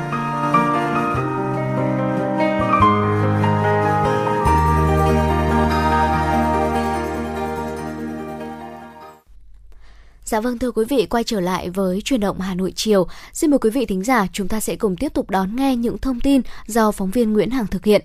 Thưa quý vị và các bạn, Bộ Nông nghiệp và Phát triển Nông thôn vừa có văn bản gửi Bộ Tài chính về tình hình sử dụng phân bón năm 2021, dự báo nhu cầu sử dụng phân bón trong nước năm 2022. Theo đó, Bộ Nông nghiệp và Phát triển Nông thôn đề nghị Bộ Tài chính kiến nghị Chính phủ báo cáo Quốc hội sửa đổi luật theo hướng chuyển phân bón từ đối tượng không chịu thuế sang đối tượng chịu thuế với mức thuế suất hợp lý, tạo điều kiện hỗ trợ ngành sản xuất phân bón trong nước và giảm bớt khó khăn cho người nông dân. Bộ Nông nghiệp và Phát triển Nông thôn đề nghị Bộ Tài chính nghiên cứu xem xét chính sách thuế xuất khẩu đối với các mặt hàng phân bón ure, phân DAP, MAP và phối hợp với các bộ ngành các biện pháp kiểm soát xuất khẩu đối với phân ure, DAP, MAP để đảm bảo nguồn cung trong nước trong tình hình nguồn cung phân bón khan hiếm như hiện nay. Trong thời gian tới, thị trường phân bón vẫn diễn biến phức tạp, khó lường về giá và nguồn cung. Đặc biệt, đối với phân kali do cả Nga và Belarus chiếm gần một nửa lượng kali cung cấp trên toàn thế giới và Việt Nam đang hoàn toàn phụ thuộc vào nguồn nhập khẩu phân bón này. Ngày 9 tháng 5, Bộ Y tế ban hành công văn số 2329 gửi Sở Y tế các tỉnh, thành phố về việc tăng cường giám sát trường hợp viêm gan cấp tính không rõ nguyên nhân. Theo đó, Bộ Y tế đề nghị Giám đốc Sở Y tế các địa phương tập trung chỉ đạo thực hiện 5 nhiệm vụ để chủ động giám sát các ca bệnh viêm gan cấp chưa rõ nguyên nhân tại Việt Nam và kịp thời triển khai các biện pháp phòng chống, hạn chế tối đa số mắc và số ca tử vong. Nội dung cụ thể, tăng cường lấy mẫu xét nghiệm các trường hợp nghi ngờ viêm gan cấp tính không rõ nguyên nhân tại các cơ sở y tế để xác định căn nguyên. Nếu phát hiện các trường hợp bất thường không rõ nguyên nhân, đề nghị báo cáo ngay về Bộ Y tế, Cục Y tế Dự phòng để theo dõi chỉ đạo kịp thời. Chỉ đạo tăng cường triển khai bao phủ vaccine viêm gan B cho trẻ em trong độ tuổi tiêm chủng tại các cơ sở y tế, đạt tỷ lệ đề ra và đảm bảo an toàn, không để tồn tại các khu vực có tỷ lệ tiêm chủng vaccine viêm gan B cho trẻ em đạt thấp, đặc biệt đối với trẻ em sơ sinh. Thực hiện tốt việc khám sàng lọc phát hiện sớm các trường hợp nhiễm virus viêm gan để điều trị, quản lý kịp thời hạn chế biến chứng. Ngoài ra, hướng dẫn các đơn vị y tế trên địa bàn thực hiện tốt các hướng dẫn chuyên môn của Bộ Y tế trong việc dự phòng, chẩn đoán, điều trị và chăm sóc bệnh nhân viêm gan virus. Tiếp tục triển khai mạnh mẽ các hoạt động phòng chống bệnh viêm gan virus theo quyết định số 4531 ngày 29 tháng 4 năm 2021 của Bộ trưởng Bộ Y tế về việc ban hành kế hoạch phòng chống bệnh viêm gan virus giai đoạn 2021-2025 tổ chức các hoạt động cao điểm hưởng ứng Ngày phòng chống viêm gan thế giới 28 tháng 7 hàng năm và đưa hoạt động này thành hoạt động thường niên của địa phương. Hôm qua, Hội Liên hiệp Phụ nữ thành phố Hà Nội tổ chức hội nghị phản biện xã hội dự thảo luật phòng chống bạo lực gia đình sửa đổi nhằm tham vấn ý kiến của các chuyên gia, tổ chức cá nhân có liên quan góp ý vào dự thảo luật. Tại hội nghị, các đại biểu nghe tổng quan những sửa đổi bổ sung và những vấn đề giới trong dự thảo luật, tập trung thảo luận nêu ý kiến, đề xuất, kiến nghị những vấn đề về lồng ghép giới trong dự thảo luật, các quy định về trách nhiệm của các tổ chức chính trị xã hội, Hội Liên hiệp Phụ nữ Việt Nam trong phòng chống bạo lực gia đình sửa đổi, các quy định về báo tin, tố giác và xử lý tin báo, tố giác, hòa giải, xử lý các vụ việc bạo lực gia đình, các quy định liên quan đến mô hình phòng chống bạo lực gia đình tại cộng đồng. Tiếp thu những nội dung đóng góp của các đại biểu, Phó trưởng đoàn chuyên trách Đoàn đại biểu Quốc hội thành phố Hà Nội Phạm Thị Thanh Mai cho rằng những ý kiến các đơn vị nêu tại hội nghị rất xác đáng, thông tin thực tế phù hợp với thực tiễn, quá trình giải quyết các vụ việc liên quan đến bạo lực gia đình ở cơ sở, đồng thời mong muốn nhận được văn bản góp ý những đề xuất thay đổi dự thảo luật sớm nhất để trình Quốc hội trong thời gian tới. Thưa quý vị, sáng nay, Trung tâm Truyền thông Tài nguyên và Môi trường Bộ Tài nguyên và Môi trường và Sở Giáo dục và Đào tạo Hà Nội tổ chức trao giải cuộc thi Tháng nói không với ống hút nhựa dùng một lần năm 2021 và phát động Ngày hội môi trường năm 2022. Cuộc thi nhằm khơi dậy tính sáng tạo của học sinh thông qua giáo dục về môi trường, từ đó được từng bước định hướng thói quen tiêu dùng xanh tại các trường học, xây dựng ý thức hạn chế đồ nhựa dùng một lần, khuyến khích sử dụng sản phẩm thân thiện với môi trường, có thể nói những hoạt động này tại Ngày hội môi trường năm 2022 sẽ lan tỏa mạnh mẽ các hoạt động sáng tạo để các em thể hiện tinh thần bảo vệ môi trường nhiều trường học khác trên cả nước. Những cuộc thi hay hoạt động hướng đến tuyên truyền, nâng cao nhận thức và thay đổi hành vi cho các em học sinh nói riêng và cộng đồng nói chung trong việc bảo vệ môi trường, góp phần thực hiện các mục tiêu giảm ô nhiễm, khuyến khích sống xanh và thân thiện với môi trường trong thời gian tới. Thưa quý vị, vừa rồi là một số những thông tin đáng chú ý. Và bây giờ, xin mời quý vị chúng ta sẽ cùng thư giãn với những giai điệu âm nhạc nắng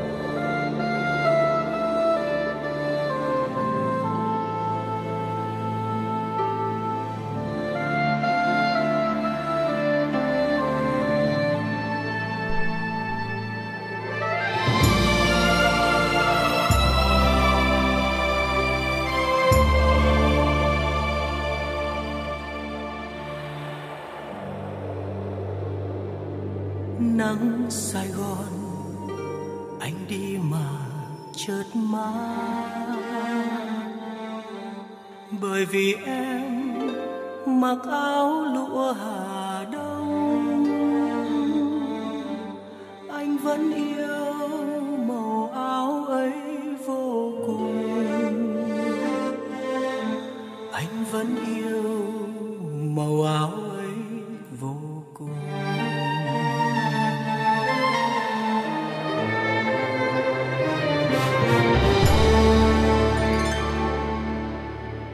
vẫn nhớ em ngồi đây tóc ngắn. Mà mùa thu dài lắm ở chung quanh. Linh hồn anh vội vã vẽ chân dung. Bài vội vã vào trong hồn mơ cửa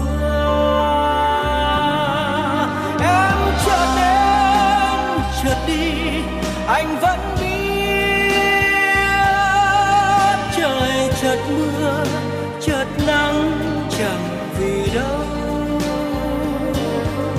Nhưng sao đi mà không bảo gì nhau? Để anh gọi tiếng thơ buồn vọng lại.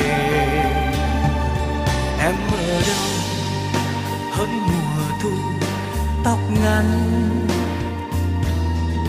giữ hộ màu áo lụa hà đông. Anh vẫn yêu màu áo ấy vô cùng. Anh vẫn yêu màu áo ấy vô cùng.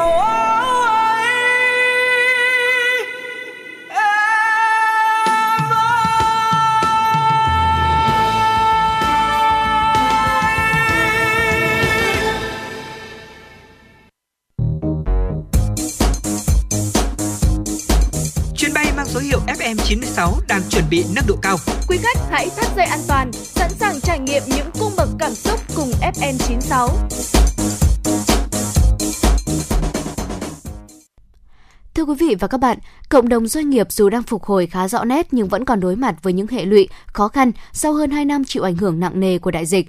Vì vậy, vấn đề đặt ra là phải tiếp tục cải thiện môi trường kinh doanh trên diện rộng và ngày càng thực chất trên tinh thần triệt đề, nhanh và hiệu quả hơn nữa. Ngay sau đây, kính mời quý vị thính giả chúng ta sẽ cùng đón nghe phóng sự cải thiện môi trường kinh doanh cần triệt đề và hiệu quả hơn nữa. Theo Liên đoàn Thương mại và Công nghiệp Việt Nam VCCI, 92% doanh nghiệp tư nhân xác nhận bị ảnh hưởng tiêu cực bởi đại dịch COVID-19. Trong tình hình đó, chính phủ, các bộ ngành địa phương đã dồn sức tập trung hỗ trợ doanh nghiệp.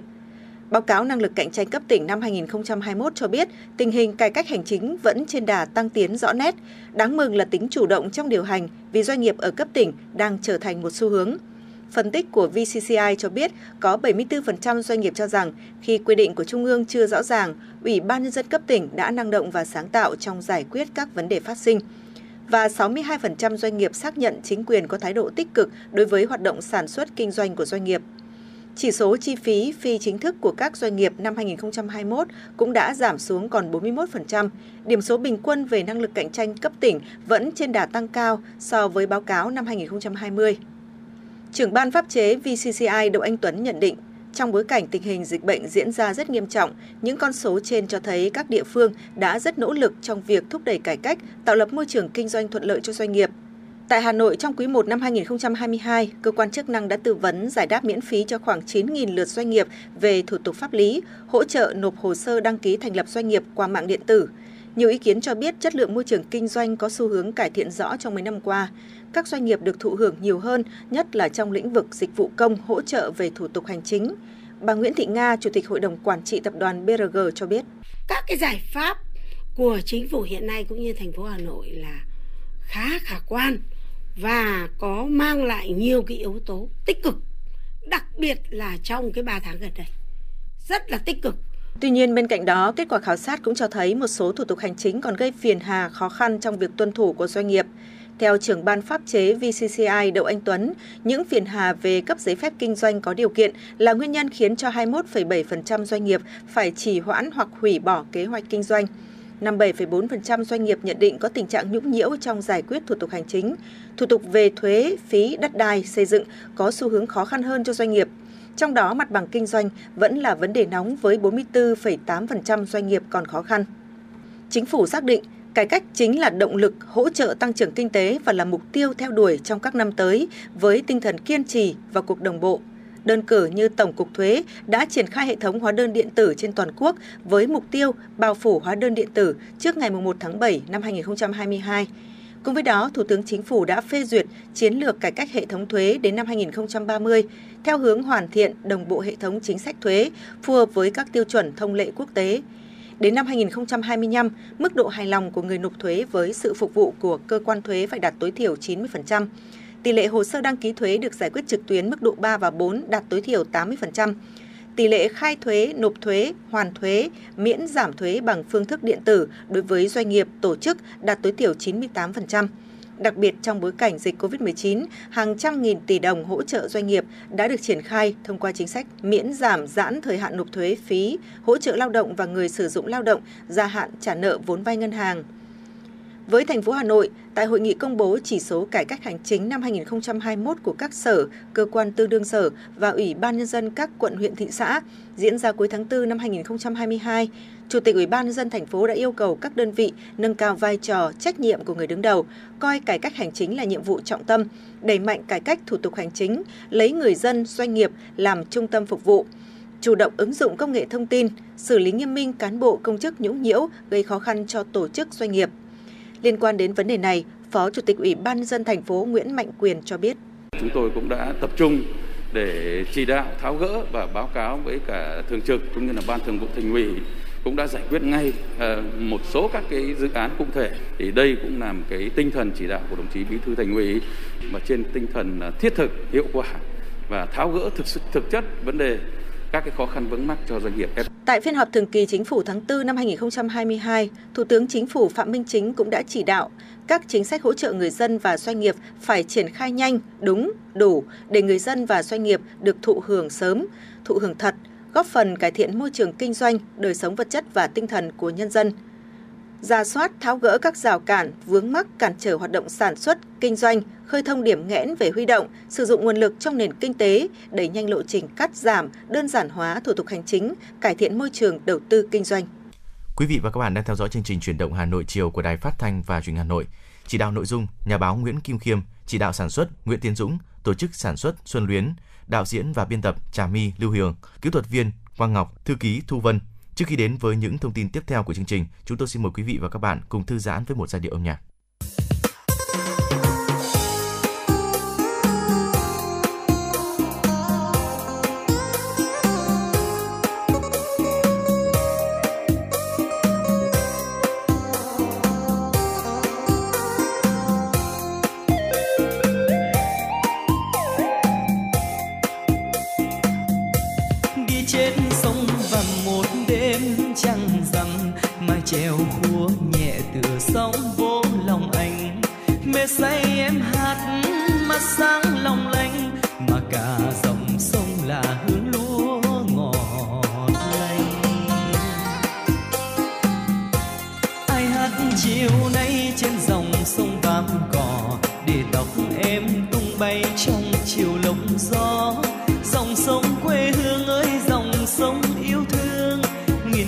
Trôi qua suốt đời thêm hương hoa. Dù bao phong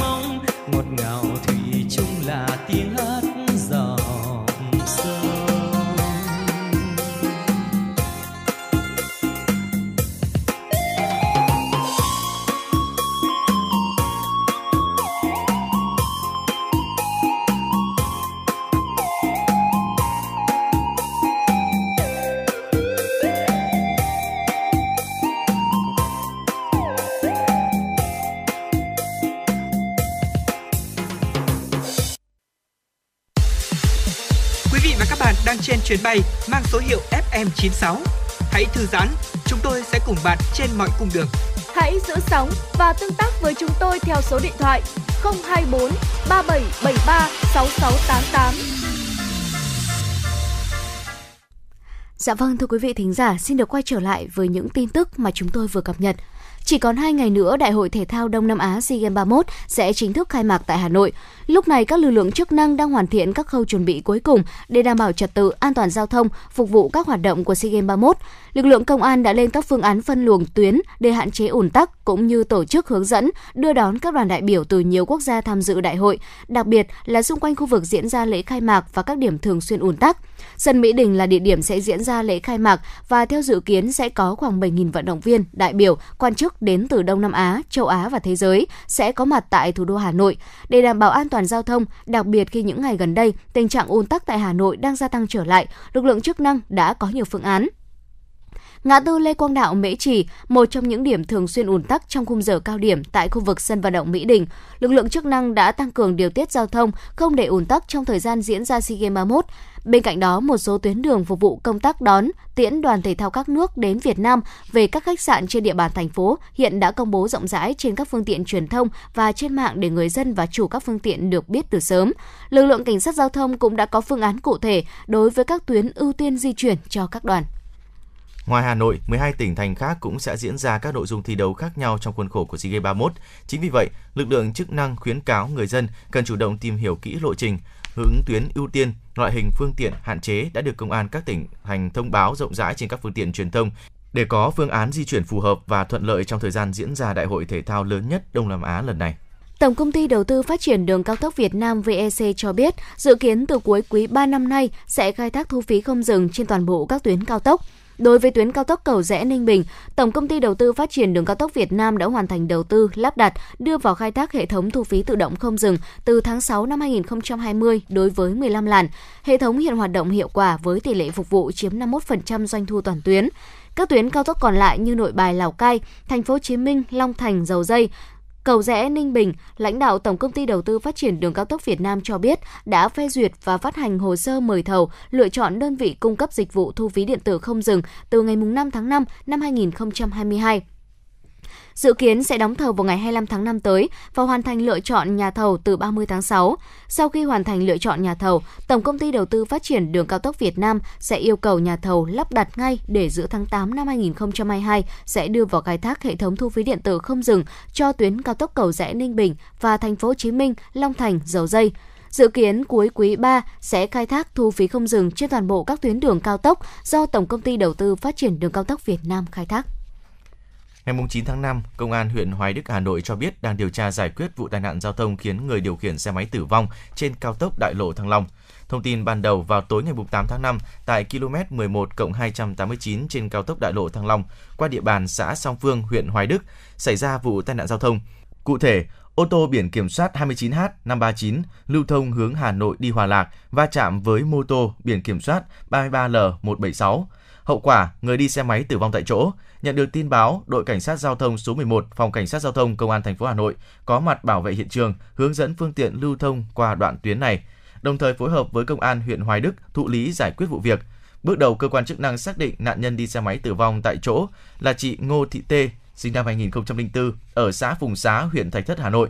Còn người điều khiển xe ô tô được xác định là Bùi Mạnh Hát, sinh năm 1978 ở thị trấn Quốc Oai, Hà Nội. Ngày 9 tháng 5, Tòa án Nhân dân thành phố Hà Nội đã tuyên án 11 bị cáo trong đường dây đánh cháo sổ đỏ, lừa đảo chiếm đoạt hàng chục tỷ đồng do Vũ Quý Lãm, sinh năm 1986 ở xã Yết Kiêu, huyện Gia Lộc, tỉnh Hải Dương cầm đầu. Xác định các bị cáo đã phạm vào các tội lừa đảo chiếm đoạt tài sản, làm giả giấy tờ của cơ quan tổ chức.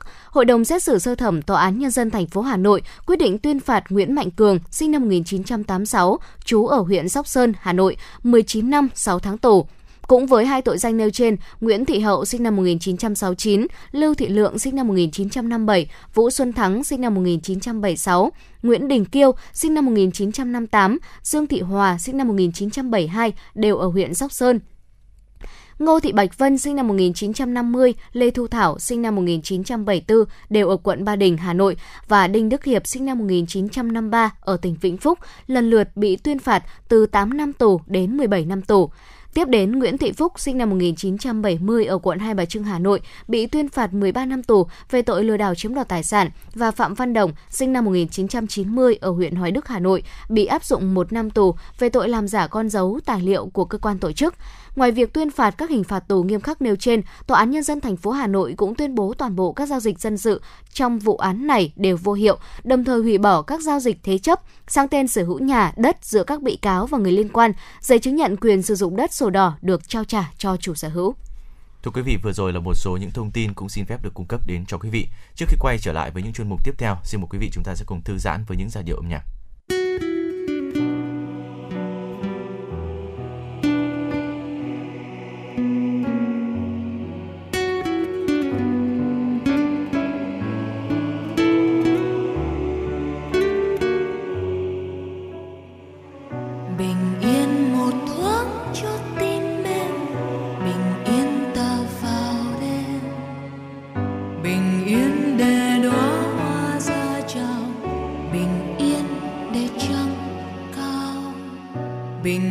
destined.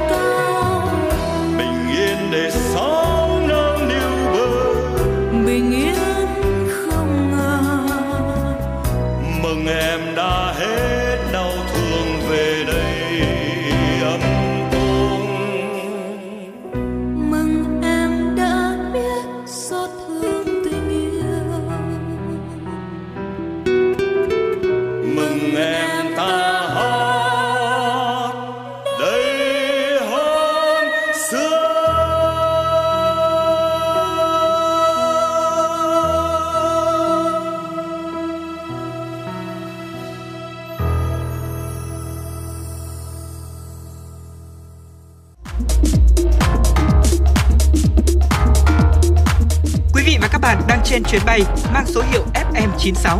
Hãy thư giãn, chúng tôi sẽ cùng bạn trên mọi cung đường. Hãy giữ sóng và tương tác với chúng tôi theo số điện thoại 024 3773 6688.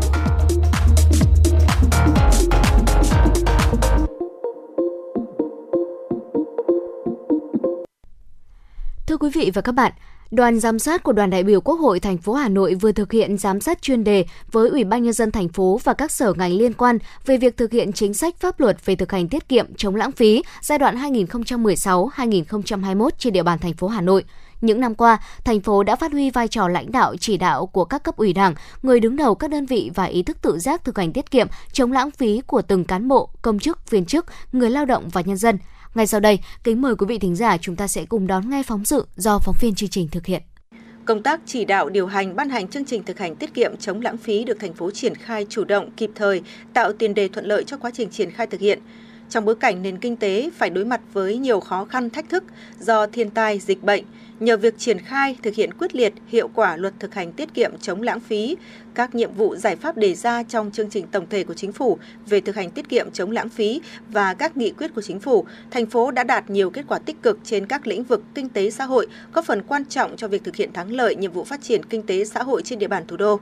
Ghi nhận kết quả này, bà Trần Thị Thanh, quận Hà Đông và một số ý kiến cho biết trong những cái năm gần đây thì cũng là rất là tiến bộ đặc biệt là cái phòng chống tham nhũng thì cũng đã được à, cán bộ đảng viên thông qua cái tuyên truyền đặc biệt là nhân dân cũng rất là tin tưởng vào à, đảng ủy cũng như ủy ban thực hiện cái quy chế rất là dân chủ công khai minh bạch. Lắng nghe ý kiến nhân dân có rất nhiều kênh đấy rồi nghe lắng nghe dư luận nhân dân rồi tổ chức công tác thanh tra kiểm tra để chúng ta làm tốt cái lĩnh vực này. Từ các hoạt động giám sát của uh, hội đồng nhân dân của mặt trận tổ quốc rồi từ các cơ quan uh, đoàn thể chính trị xã hội và đặc biệt là cái sự tham gia của người dân vào trong cái giám sát các cái hoạt động của ờ, cơ quan nhà nước Giai đoạn 2016-2021, Hà Nội đã tiết kiệm trong sử dụng và thanh quyết toán ngân sách nhà nước hơn 7.000 tỷ đồng, trong đó tiết kiệm chi quản lý hành chính hơn 3.000 tỷ đồng, tiết kiệm do thực hiện cơ chế khoán chi, giao quyền tự chủ cho các cơ quan tổ chức gần 4.000 tỷ đồng.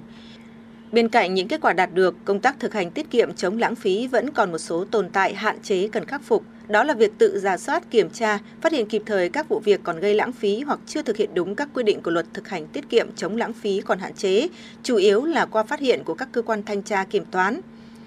Cùng với đó, chương trình thực hành tiết kiệm chống lãng phí hàng năm tại một số cơ quan đơn vị còn chưa xác định rõ mục tiêu, chỉ tiêu cụ thể, công tác chỉ đạo, đôn đốc, kiểm tra thực hiện các biện pháp thực hành tiết kiệm chống lãng phí có nơi có lúc chưa được đề cao. Công tác lập báo cáo kết quả thực hành tiết kiệm chống lãng phí trong một số lĩnh vực còn sơ sài về nội dung, số liệu chưa đầy đủ và chưa thống nhất về các tiêu chí đánh giá trong báo cáo. Đặc biệt, tiến độ thực hiện nâng mức tự chủ tài chính của các đơn vị sự nghiệp công lập thuộc thành phố giai đoạn 2018-2021 chưa đảm bảo lộ trình theo kế hoạch. Đây cũng là vấn đề mà nhiều địa phương khác đang gặp phải. Liên quan đến vấn đề này, Chủ tịch Quốc hội Vương Đình Huệ cho biết. Các cái văn bản mà hướng dẫn giao nhiệm vụ đặt hàng, đấu thầu dịch vụ công như thế nào. Báo cáo chỉ nó ách tắc ghê gớm ấy. Thì định mức đơn giá nó không rõ cho nên là các địa phương là tắc hết. 2020, 2021 rồi cũng vậy. Các lĩnh vực phát thanh truyền thông rồi y tế rồi môi trường ấy, rồi môi trường đô thị vân vân này khác nhiều nơi là không có thể giả giao nhiệm vụ, không thể đặt hàng, không thể đấu thầu được vì không có cái hệ thống định mức đơn giá dự toán này.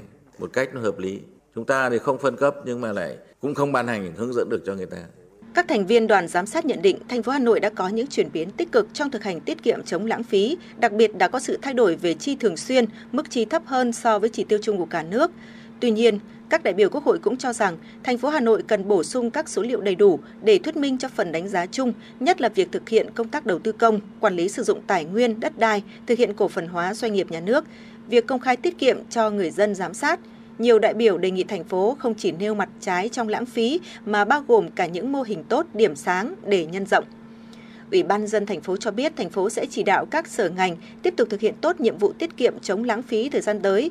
Trong đó, Ủy ban nhân dân thành phố sẽ bổ sung hoàn thiện báo cáo, chú trọng về số liệu, những khó khăn hạn chế ở từng khâu, chú trọng nêu rõ thực hành tiết kiệm chống lãng phí trong xây dựng đơn giá định mức, cải cách hành chính, phân cấp và ủy quyền Phó trưởng đoàn đại biểu Quốc hội thành phố Nguyễn Ngọc Tuấn nhấn mạnh, nhiệm kỳ này Quốc hội đã đổi mới hoạt động giám sát, giao cho đoàn đại biểu Quốc hội các tỉnh thành phố tiến hành giám sát việc thực hiện chính sách pháp luật về thực hành tiết kiệm chống lãng phí ở địa phương, sau đó tổng hợp báo cáo Quốc hội. Trong điều kiện nội dung giám sát phủ rộng ở các lĩnh vực liên quan đến các cấp các ngành, Song đoàn giám sát của thành phố vẫn đặt mục tiêu qua giám sát phải nhận diện được địa chỉ cơ quan, đơn vị thực hành tiết kiệm chống lãng phí tốt, nơi nào điểm nào chưa tốt, từ đó kiến nghị các giải pháp để triển khai vấn đề này tốt hơn trong giai đoạn tiếp theo, nhất là trong đầu tư công, quản lý tài nguyên đất đai và chi thường xuyên. Nhấn mạnh thời gian qua, thành phố Hà Nội rất quan tâm trong thực hành tiết kiệm chống lãng phí. Chủ tịch Hội đồng nhân dân thành phố Nguyễn Ngọc Tuấn cho biết, thành phố đã ban hành các chương trình công tác kế hoạch, Hội đồng nhân dân thành phố cũng ban hành các cơ chế chính sách, tổ chức chất vấn, giám sát và tái giám sát. Qua đó, các cấp các ngành đã thực hiện triệt để, cố gắng triển khai tốt từ công tác lãnh đạo, chỉ đạo, tuyên truyền, quán triệt việc tiết kiệm chống lãng phí trong thực hiện các chỉ tiêu về kinh tế xã hội. Đồng chí Nguyễn Ngọc Tuấn đề nghị Ủy ban dân thành phố cần phân tích rõ nguyên nhân, các tồn tại hạn chế để có giải pháp phù hợp và thiết thực. Trong đó cần đẩy mạnh tuyên truyền, phổ biến chủ trương của Đảng, chính sách pháp luật để nâng cao ý thức trách nhiệm của người đứng đầu trong thực hành tiết kiệm chống lãng phí để kết quả phải thực chất, hiệu quả và không hình thức. Trước mắt, Ủy ban dân thành phố xây dựng kế hoạch thực hành tiết kiệm chống lãng phí phải cụ thể từng mục tiêu, chỉ tiêu gắn với đặc thù của từng ngành, từng cấp, đồng thời nhận diện rõ những thất thoát lãng phí ở từng khu vực, cả ở khu vực nhà nước và ngoài nhà nước, từ đó xác định trọng điểm cần phải tiết kiệm, tránh thất thoát, nhất là trong đầu tư công, sử dụng tài sản công.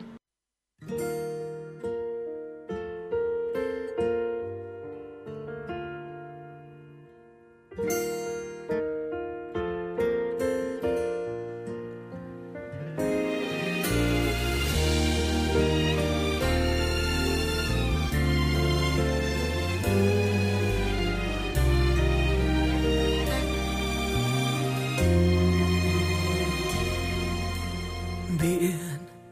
cứ thế trông về nơi xa. Kia hoàng hôn rực rỡ và lấp lánh những nơi biển qua. Bờ cát vẫn nằm đợi sóng xô về, nhưng biển kia chẳng thể.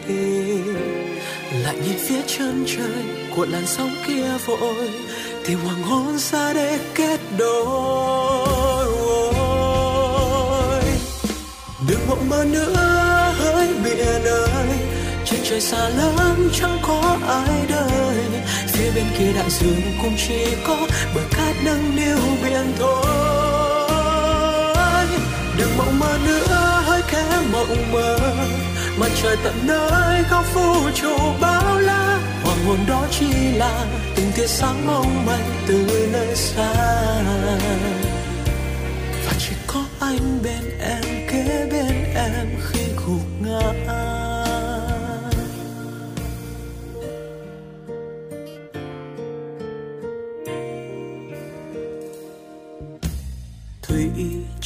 Vẫn thế, đây rồi lại vơi. Và lại mang biến sóng, ngày đêm tối đi lạnh lùng vậy thôi. Bờ ca giữ bên lại mỗi khi về, nhưng biển kia chẳng thể. Lại nhìn phía chân trời của làn sóng kia vội tìm hoàng hôn xa để kết đôi. Mộng mơ nữa, hỡi biển ơi trên trời xa lắm, chẳng có ai đời. Phía bên kia đại dương cũng chỉ có bờ cát nâng niu biển thôi. Đừng mộng mơ nữa, hỡi kẻ mộng mơ. Mặt trời tận nơi có vũ trụ bao la. Hoàng hồn đó chỉ là từng tia sáng mong manh từ nơi xa anh bên em, kế bên em khi gục ngã. Ôm em thế nhưng em yêu lại đi. Đừng lặng yên như thế, biết sẽ đợi.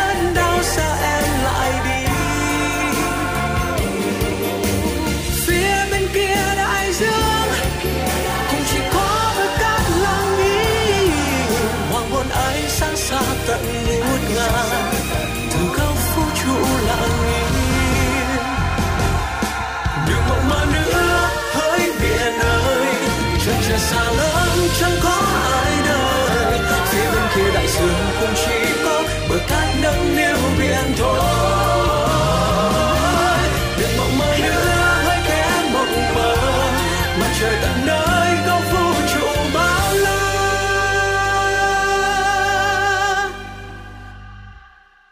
Hoàng hôn đó chỉ là từng tia sáng mong manh từ nơi xa.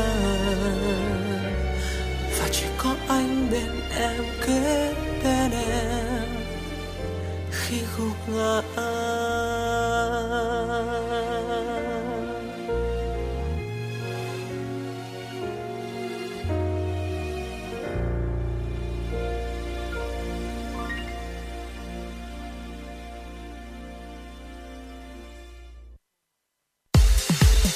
Quý vị và các bạn đang trên chuyến bay mang số hiệu FM96. Hãy thư giãn, chúng tôi sẽ cùng bạn trên mọi cung đường. Hãy giữ sóng và tương tác với chúng tôi theo số điện thoại 024 3773 6688. Thưa quý vị, đưa huyện Thanh Trì phát triển lên quận vào năm 2025, đây là một trong những uh, nội dung rất được quan tâm trong thời gian gần đây. Xin mời quý vị chúng ta sẽ cùng đến với phóng sự để hiểu rõ hơn về vấn đề này. Theo báo cáo của huyện Thanh Trì, tại thời điểm phê duyệt đề án đầu tư xây dựng huyện Thanh Trì thành quận vào tháng 10 năm 2019, huyện đạt 24 trên 27 tiêu chí, còn 3 trên 27 tiêu chí chưa đạt là cân đối thu chi ngân sách, mật độ giao thông đô thị và đất cây xanh công cộng trên địa bàn. Đến nay, chất lượng 3 tiêu chí chưa đạt đã có sự chuyển biến tích cực. Cụ thể, đối với tiêu chí cân đối thu chi ngân sách, đến hết năm 2021, tỷ lệ cân đối thu chi ngân sách huyện đạt 52,3%, tiêu chí mật độ giao thông đô thị đạt 9,3 km trên km vuông, còn thiếu khoảng 0,7 km trên km vuông so với tiêu chuẩn quận, tương ứng là 50,03 km đường giao thông đô thị. Tiêu chí đất cây xanh công cộng trên địa bàn đến hết năm 2021, tỷ lệ đạt 4,5 m2 trên người, còn thiếu 1,5 m2 trên người. Huyện Thanh Trì dự kiến đến hết năm 2022, tỷ lệ tự cân đối thu chi ngân sách của huyện đạt 63,6%, năm 2023 dự kiến đạt 77,5% và năm 2025 đạt khoảng 109,1%. Đối với tiêu chí mật độ giao thông đô thị, giai đoạn 2021-2025, huyện đề xuất thực hiện 46 dự án đường giao thông, trong đó có 28 dự án thuộc thẩm quyền quản lý và đầu tư của huyện, 18 dự án thuộc thẩm quyền quản lý và đầu tư của thành phố. Sau khi hoàn thành 46 dự án này, dự kiến đến hết năm 2025, số km đường giao thông đô thị trên địa bàn huyện sẽ tăng thêm khoảng 51,55 km trên 50,03 km, hoàn thành tiêu chí mật độ đường giao thông đô thị theo tiêu chuẩn quận. Bà Đặng Thị Diệp và ông Nguyễn Khắc Cường, người dân xã Hữu Hòa, huyện Thanh Trì cho biết. Ờ, được ờ, sự ờ, đồng tâm hợp lực và đoàn kết của nhân dân chương trình nông thôn mới nay đã được hoàn thiện nhất là cái ao và các đường làng ngõ xóm. Mọi người dân đều ủng hộ đều phấn khởi, thấy được sự tiến triển của xã nhà, được sự quan tâm của nhà nước. Từ từ ngày làm được cái đường nông thôn mới và cái ao cá bác hồ này rất là đẹp, bà con ai phấn khởi và rất là đồng tình ủng hộ. Cá nhân tôi và gia đình chúng tôi, gia đình nào cũng đóng góp đầy đủ mọi chính sách của đảng nhà nước giao. Đối với tiêu chí đất cây xanh công cộng, huyện Thanh Trì đang tập trung đầu tư 18 dự án hạ tầng cây xanh công cộng, 21 dự án kè ao hồ, 13 dự án trung tâm văn hóa kết hợp cây xanh công cộng tại các xã và các dự án hạ tầng kỹ thuật các khu đấu giá, khu tái định cư trên địa bàn huyện. Dự kiến đến hết năm 2022, diện tích đất cây xanh công cộng trên địa bàn huyện sẽ tăng thêm khoảng 49,31 ha trên 41,6 ha cây xanh công cộng còn thiếu huyện Thanh Trì cũng đang tập trung hoàn thành mục tiêu kép xã phát triển thành phường gắn với xã đạt chuẩn nông thôn mới nâng cao. Theo đó, dự kiến đến hết năm 2025, huyện tăng thêm 9 xã đạt chuẩn nông thôn mới nâng cao, nâng tổng số xã đạt chuẩn nông thôn mới nâng cao giai đoạn 2021-2025 là 10 xã, chiếm 66,7%, trong đó có 5 xã đạt chuẩn nông thôn mới kiểu mẫu, chiếm 33%. Ông Đặng Đức Quỳnh, Chủ tịch Hội đồng Nhân dân huyện Thanh Trì cho biết để không có những động xây dựng cơ bản. Đó là chúng tôi ưu tiên. Trong 19 tiêu chí thì những tiêu chí mà không cần dùng đến nhiều về vốn không cần nhiều đến uh, dùng đến nhiều về cái nguồn lực về tiền thì chúng tôi tập trung tuyên truyền vận động nhân dân để, để hoàn thành uh, các cái tiêu chí đó. Là trong cái quá trình mà quản lý điều hành ngân sách về góc độ chỉ đạo của huyện thì chúng tôi cũng điều hành ngân sách là linh hoạt. Trên cơ sở các quy định của luật ngân sách nhưng mà linh hoạt để tạo thuận lợi cho ủy ban nhân các xã trong cái quá trình thực hiện cái, các cái công tác công tác liên quan đến cái đầu tư xây dựng cơ bản. Để thực hiện mục tiêu xây dựng huyện Thanh Trì thành quận vào năm 2025, huyện đã kiến nghị với thành phố ba nhóm kiến nghị lớn về quy hoạch hạ tầng giao thông và nguồn lực thực hiện. Đáng chú ý, huyện kiến nghị thành phố chấp thuận chủ trương cho phép huyện được sử dụng nguồn vốn ngân sách huyện để đầu tư 11 dự án giao thông thuộc thẩm quyền đầu tư của thành phố. Giao huyện làm chủ đầu tư, lập báo cáo đề xuất chủ trương đầu tư đối với hai dự án, ưu tiên dành nguồn lực hỗ trợ các dự án giao thông của huyện với số tiền là 380 tỷ đồng. Huyện Thanh Trì cũng kiến nghị thành phố thu hồi, hủy bỏ quyết định giao đất, quyết định lựa chọn chủ đầu tư đối với 4 dự án đã có quyết định nhưng chậm triển khai, chưa thực hiện công tác giải phóng mặt bằng. Tổ chức hậu kiểm và có giải pháp xử lý phù hợp theo quy định của pháp luật đối với 11 dự án đã giải phóng mặt bằng nhưng chưa xây dựng công trình do các dự án đã được Sở Tài nguyên Môi trường thanh tra kết luận. Làm việc với Ban Thường vụ huyện ủy Thanh Trì về tiến độ thực hiện đề án đầu tư xây dựng huyện Thanh Trì thành quận, đồng chí Nguyễn Thị Tuyến, Ủy viên Trung ương Đảng, Phó Bí thư Thường trực Thành ủy, Phó trưởng Ban chỉ đạo xây dựng phát triển năm huyện lên quận đã ghi nhận những kết quả của huyện Thanh Trì trong thực hiện đề án. Nhấn mạnh một trong ba tiêu chí chưa đạt là cân đối thu chi ngân sách, Phó Bí thư Thường trực Thành ủy Hà Nội Nguyễn Thị Tuyến cho rằng bên cạnh việc đẩy mạnh thu hút đầu tư, huyện cần ra soát lại gần 10.000 hộ sản xuất kinh doanh. Nếu đủ điều kiện thì vận động, hỗ trợ để các hộ này phát triển lên doanh nghiệp. Qua nghe những kiến nghị đề xuất của huyện, Phó Bí thư Thường trực Thành ủy đề nghị Sở Kế hoạch Đầu tư chủ trì phối hợp với các sở ngành mời Bộ Xây dựng giúp huyện ra soát lại toàn bộ các tiêu chí phát triển huyện lên quận, thống nhất được bộ tiêu chí đảm bảo phù hợp với các quy định mới của Trung ương. Nhấn mạnh một trong những tiêu chí chưa đạt là cân đối thu chi ngân sách, đồng chí Nguyễn Thị Tuyến cho rằng bên cạnh việc đẩy mạnh thu hút đầu tư, huyện cần ra soát lại gần 10.000 hộ sản xuất kinh doanh. Nếu đủ điều kiện thì vận động hỗ trợ để các hộ sản xuất kinh doanh phát triển lên doanh nghiệp, qua đó tạo nguồn thu bền vững. Cùng với đó, tăng cường nguồn thu tại các xã, khuyến khích sự chủ động, năng động, sáng tạo của đội ngũ cán bộ cơ sở. Phó Bí thư Thường trực Thành ủy cũng đề nghị Ủy ban dân thành phố chỉ đạo các sở ngành liên quan hỗ trợ huyện ra soát lại toàn bộ thủ tục để triển khai các dự án thuộc thẩm quyền đầu tư của huyện. Cùng với đó, đẩy nhanh tiến độ triển khai các dự án thuộc thẩm quyền đầu tư của thành phố. Bên cạnh đó, huyện cần xác định quyết tâm trong toàn hệ thống chính trị, phấn đấu hoàn thành xây dựng huyện lên quận vào năm 2025. Thưa quý vị, đến đây thì thời lượng của chuyển động Hà Nội chiều ngày hôm nay cũng xin được phép khép lại. Quý vị và các bạn hãy ghi nhớ số điện thoại nóng của chương trình là 024 3773 6688 và tương tác với chúng tôi thông qua trang fanpage của chương trình Chuyển động Hà Nội FM 96. Bảo Nhật, Thu Thảo và những người thực hiện chương trình thân ái chào tạm biệt. Hà Nội bao sao phố phường những cầu những cầu những con phố với bao thăng trầm dù tới phương trời xa vẫn nghĩ về nơi đây. Hà Nội ba sáu phố phường, qua ngàn năm, những cái tên gợi cho ta bao kỷ niệm để mãi trong lòng ta vẫn nhớ về Hà Nội ba sáu phố phường. Có bao điều ta chưa biết về Hà Nội thân yêu. Wow giữ trong lòng bao lưu luyến, một Hà Nội trong ta. Hà Nội ơi, bao sóng phố phường, một vòng xe qua những con đường từng góc phố. Những hàng cây đều in dấu tháng năm cuộc đời. Cho ta thêm yêu Hà Nội. Hà Nội ba sáu phố phường những con phố với bao thăng trầm. Dù tới phương trời xa vẫn nghĩ về nơi đây. Hà Nội ba sáu phố phường quang ngàn năm những cái tên để cho ta bao kỷ niệm. Để mãi trong lòng ta vẫn nhớ về Hà Nội ba sáu phố phường.